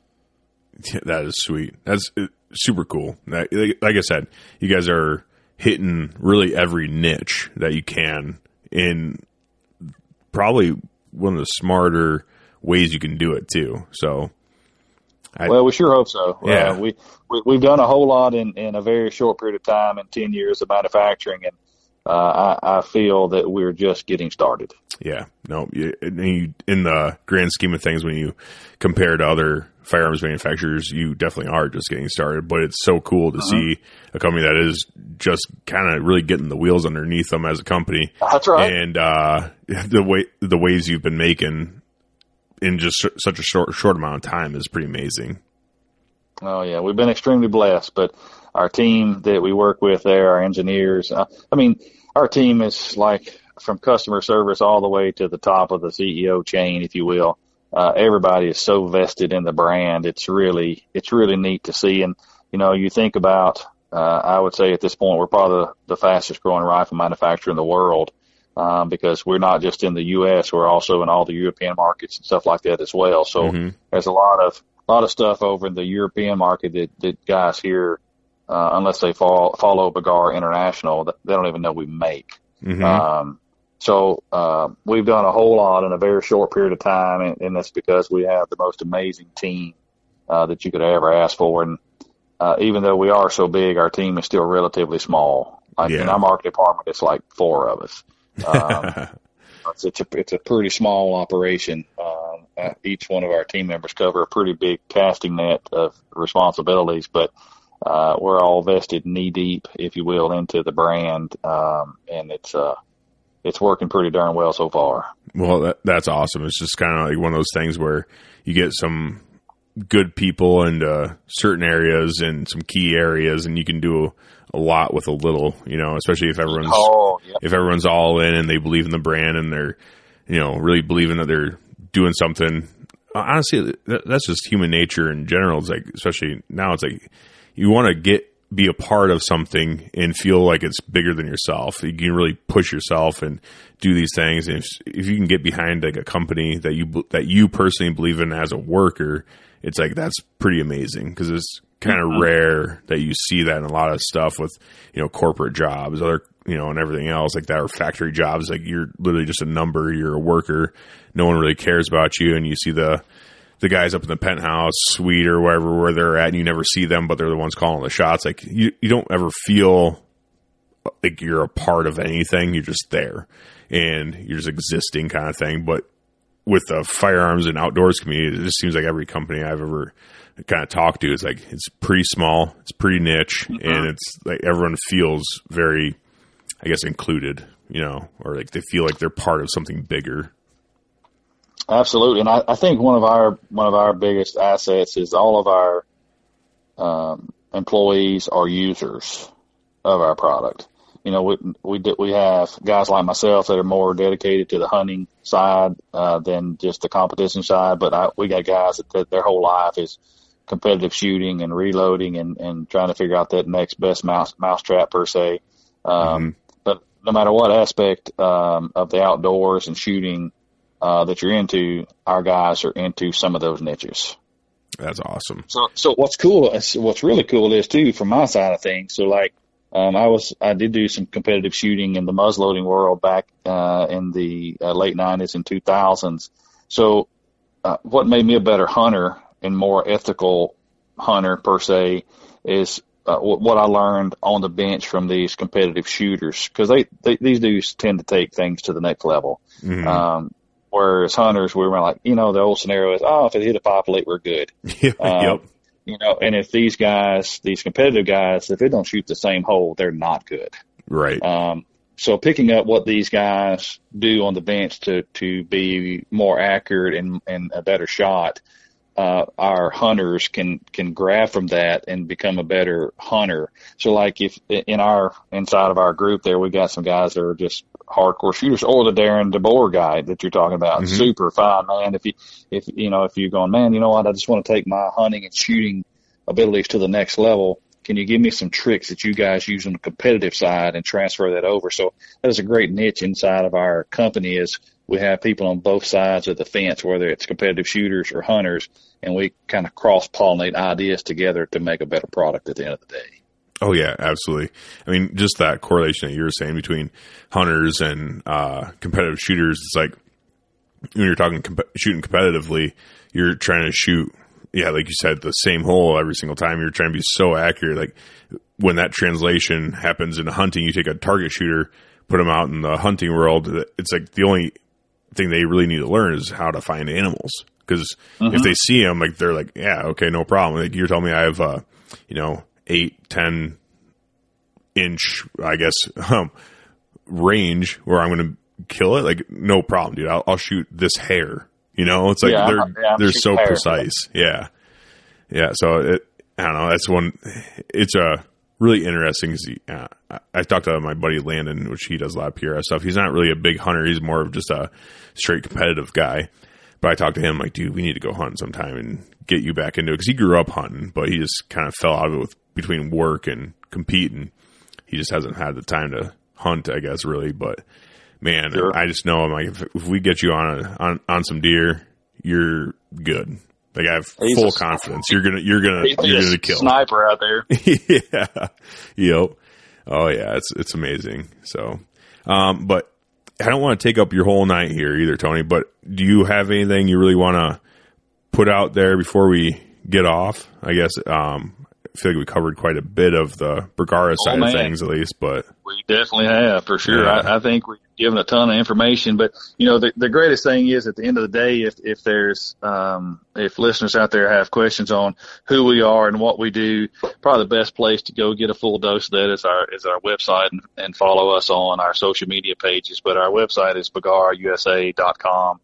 And it's loaded with all of our new models, which we keep up to date on all the information that you guys want to know about those particular models. And also when we release new stuff, obviously it's there too for data gathering to pick up some of that stuff. But that's probably the best place to go gather all the information you need to know about who we are and what we're doing. Mm-hmm. Yeah. No, I mean, that's how I heard of the 6GT too, where it's like, it was just on Instagram. It came across my feed. I'm like, oh man, Bergara came out with something different. That's cool. So, yeah, so that's kind of the nugget drop there when we do our social media through our Facebook pages. You got the Bergara Enthusiast pages, and you got the Bergara Instagram page that you saw that on. But once we drop those nuggets, and you for more information, more in-depth information, obviously we've updated the website at the same time. So when we drop those nuggets of new models, you can leave there and go straight to the website and get all the nuts and bolts about that new product. Yep, absolutely. So. Well, I appreciate you coming on, Tony. I really do. It's been... Man, it's an honor. Yeah, this is a really good time. It's really nice to kind of sit down and talk to someone that's been in the industry for so long and just really pick your brain about certain things that I've always been curious about. So I appreciate you. Yeah, absolutely, man. I appreciate the opportunity. And if I can ever be of service, please let me know. Yeah, well, I appreciate it. So, all right, well, once again, thanks for coming on, and... I don't know. I guess we'll reconnect. I'm excited to see what you guys come out with during SHOT Show, because I'm sure I'm probably not going to go to SHOT Show this year. I've never been, but eventually that's one of my goals in the next few years, is to go to SHOT Show. For sure. Yeah. You do need to land there, because that's where everything happens for the firearms industry, man. That's where all the nuggets gets dropped at. But if you're not able to go, and if you guys are listening here and you want to kind of keep up with us, just make sure you follow us on Instagram or through Facebook, and we'll be dropping all the nuggets of everything that we release there. There'll be a bunch of live feeds coming in off the show floor right there of what we're doing and the new products that we're releasing. So just stay tuned to that stuff, and you will have the inside dope on everything new for 2024. Awesome. I'm excited for it. All right. Well, thanks, Tony. We'll talk to you later. All right, brother. Take care. Yep. You guys too. Have a good one.